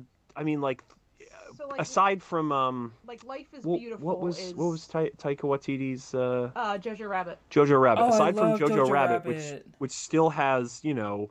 It has harrowing moments and everything. Like Mm. most Holocaust movies are not meant to leave you feeling anything other than like the weight of these events. Right. Mm. Jojo Rabbit is trying to not do that, which is Right. like a- a good and an unusual and unique approach. And Uh-huh. I mean, like, Inglourious Basterds is its own fucking thing. Well, you Inglorious know? Bastards is a lot of things. Yeah. Yeah. I mean, like I, you know, like that's that's it's that's not necessarily a Holocaust movie so much as it's a an action war movie set during World War II, which there's a lot of. Like true. Captain America That's is set during World War That's II. true. Like you're right. It doesn't make it a Holocaust movie. Right. Um, but like Jojo Rabbit is definitively a Holocaust film. Yes. Um, but like, yeah, most of them are designed to make you feel the weight of that, and like that's a lot to put on anybody. Um, It's important that it exists, and it's important that people see it and have access to it and understand that it actually happened. Um, we don't right. to do it again. Right. That's all very important. But yeah, it's totally fine to not enjoy that feeling. Um, that's terrible. Like it's it's very upsetting. Yeah. Uh, The But, whole, the whole yeah. point is that it's the antithesis of the book The Giver. It's that we should all bear these things. We shouldn't just have one or two people around to remember this kind of stuff. Oh yeah, that's a good pull. Yeah. Book also better than the movie. Yeah, well, I didn't see the movie, but Oh, I did. It was not good. okay. Yeah. Yeah. But yeah, so I mean, like again, like uh, Life is Beautiful was something that I watched uh, in high school that was very arresting because it's basically it's a man and his son are in a, a concentration camp and he's trying not to let his son fully understand what's happening because it's so horrible so Mhm. he's lying to him that it's a game and we have to play by the rules and you know Yeah, all this it's a little bit like what I believe the day the clown cried Yeah. uh, is supposed to be, which is that's Mhm. the Jerry Lewis film that never got released. Mhm. Uh, do you know about this, Manika? Mm-mm. Jerry Lewis, I don't remember what when like s- 60s, 70s made this film uh The Day the Clown Cried. And it's yeah, it's a it's a guy who is a who was a I believe a professional clown uh, is taken to the camps and he continues every day to be a clown and do his clowning routines and stuff to try to keep people's spirits up as they are all, you know, taken to the gas chambers and executed. And um Jerry Lewis thought this was going to be like a career changing like film and it was very important to him and everything and it got like buried by studios and he, you know, Jerry Lewis had a lot of money. So eventually he bought it and was like, "Well, if you're never going to release it, then I'm going to own it." You know, and like then I'll decide what to do with it. And he never ended up releasing it and apparently what I had heard a few years ago back when he passed away um, was that like there were stipulations in his will as far as like how much money someone could buy the rights to reproduce it uh, for like to, to for home you know DVD or Blu-ray or whatever release or how much money they could like you know rent it to distribute it in theaters and all this and that a lot of different um, companies like Blu-ray companies and uh, film releasing companies were trying to get together and consolidate money to figure out how to do this together because they all thought it was like a project that was worthwhile. But that was years ago. I haven't heard anything about it since then. Mhm. Um, but that's that's like a famous like lost film. Um, there's like a story. A bunch of um, comedians like like uh, the Mr. Show, so like that circle of people like uh, uh, Patton Oswalt and um, uh, Bob Odenkirk, David Cross, like those type of guys and people that they were friends with, um, uh, did like a an improv show where they would um, improv a movie based on like having read the script once or something. Like, and they would go through and do the whole movie together. And uh, they did a performance of somebody had found a copy of the script, and uh, it was like super popular. Everybody like thought it was great the next week they were like let's do it again and the next week jerry lewis's lawyers showed up and they were like you absolutely cannot do this um, so they took all the scripts away from them and whatever and then they i forget there's like they went out and just improved it and like you know made it like distinguishable enough from the but like yeah jerry lewis was like highly in control of how much of this thing ever got out to the public That's wild. I Yeah. think you might have told me parts of this, but I don't know if I remember. this is all just stuff I've heard over the years. I don't know how much of this is like true or how true or but like yeah, that's a that that's a film that like every it's like one of the great lost films like hmm. and everybody assumed when he passed that it would then start showing up places and it still hasn't, so I don't know what's going on. Okay, I did not know that. Wow. Um. All right, I feel like that wraps us up. I feel like that wraps up this episode. Um. I was Sure. gonna say on such a high note. Oh my gosh. you just gave us like the the wildest mystery that I'm just going to ponder on for the rest of my life and never have any resolution for it just because of how like deep this goes. So thank you so much for revealing that to me. Um I shall never Sure. forget it. Guys, where can people find you? Like where is your podcast? Uh, well, we have a link tree. Uh, it's linktr dot ee slash hwgw. Um, and that has, you know, whatever our newest episode at the time is and where to stream the movie that we're talking about. Uh, it has our links to us on social media. It has our uh, where to listen to the episode on streaming platforms and on moviejawn.com, which is our uh, you know host site. And um, yeah, I mean that about covers it. We put out new episodes every other Wednesday. That's Mm. every other Wednesday. Wednesday on moviejawn.com and again anywhere that you listen to podcasts. Uh, and yeah, I think that's it. Um, we will be having you on our show uh, Yeah. in uh, November. Fun. Um, do you, do we, do we want to say what the movie is? Yeah, we should, right? Yeah. We're gonna talk about La La Land. yeah, we're talking about La La Land. It'll be a fun time. It was Yeah, really fun being is- on the pod with you guys. Oh, thank you. Yeah, this was this was fun. I I will. I mean, like, as you might be able to tell, I will talk about movies forever. Like, Yes. it's it's not really twisting my arm to get me to like, oh yeah, let's let's bullshit about movies for a while. Mhm. Like, this is I, that's what I love to do. Oh, did you hear this thing? I did, and I also heard this thing. Let's do that now. Like, Mhm. um, yeah, this was a lot of fun. Thank you very much. No, I thank you guys so much for coming on. Uh, guys, don't forget to check out their links in the description. Don't forget to uh, join the Patreon where you can get the full VOD of this podcast, and the highlights will be on YouTube. You can listen to us on Spotify and Apple Podcasts. Check us out on Instagram, Twitter, and TikTok. And we'll see you again next week, guys. New week, new pod, new guest. And you guys have a great day. Bye. Bye. Bye.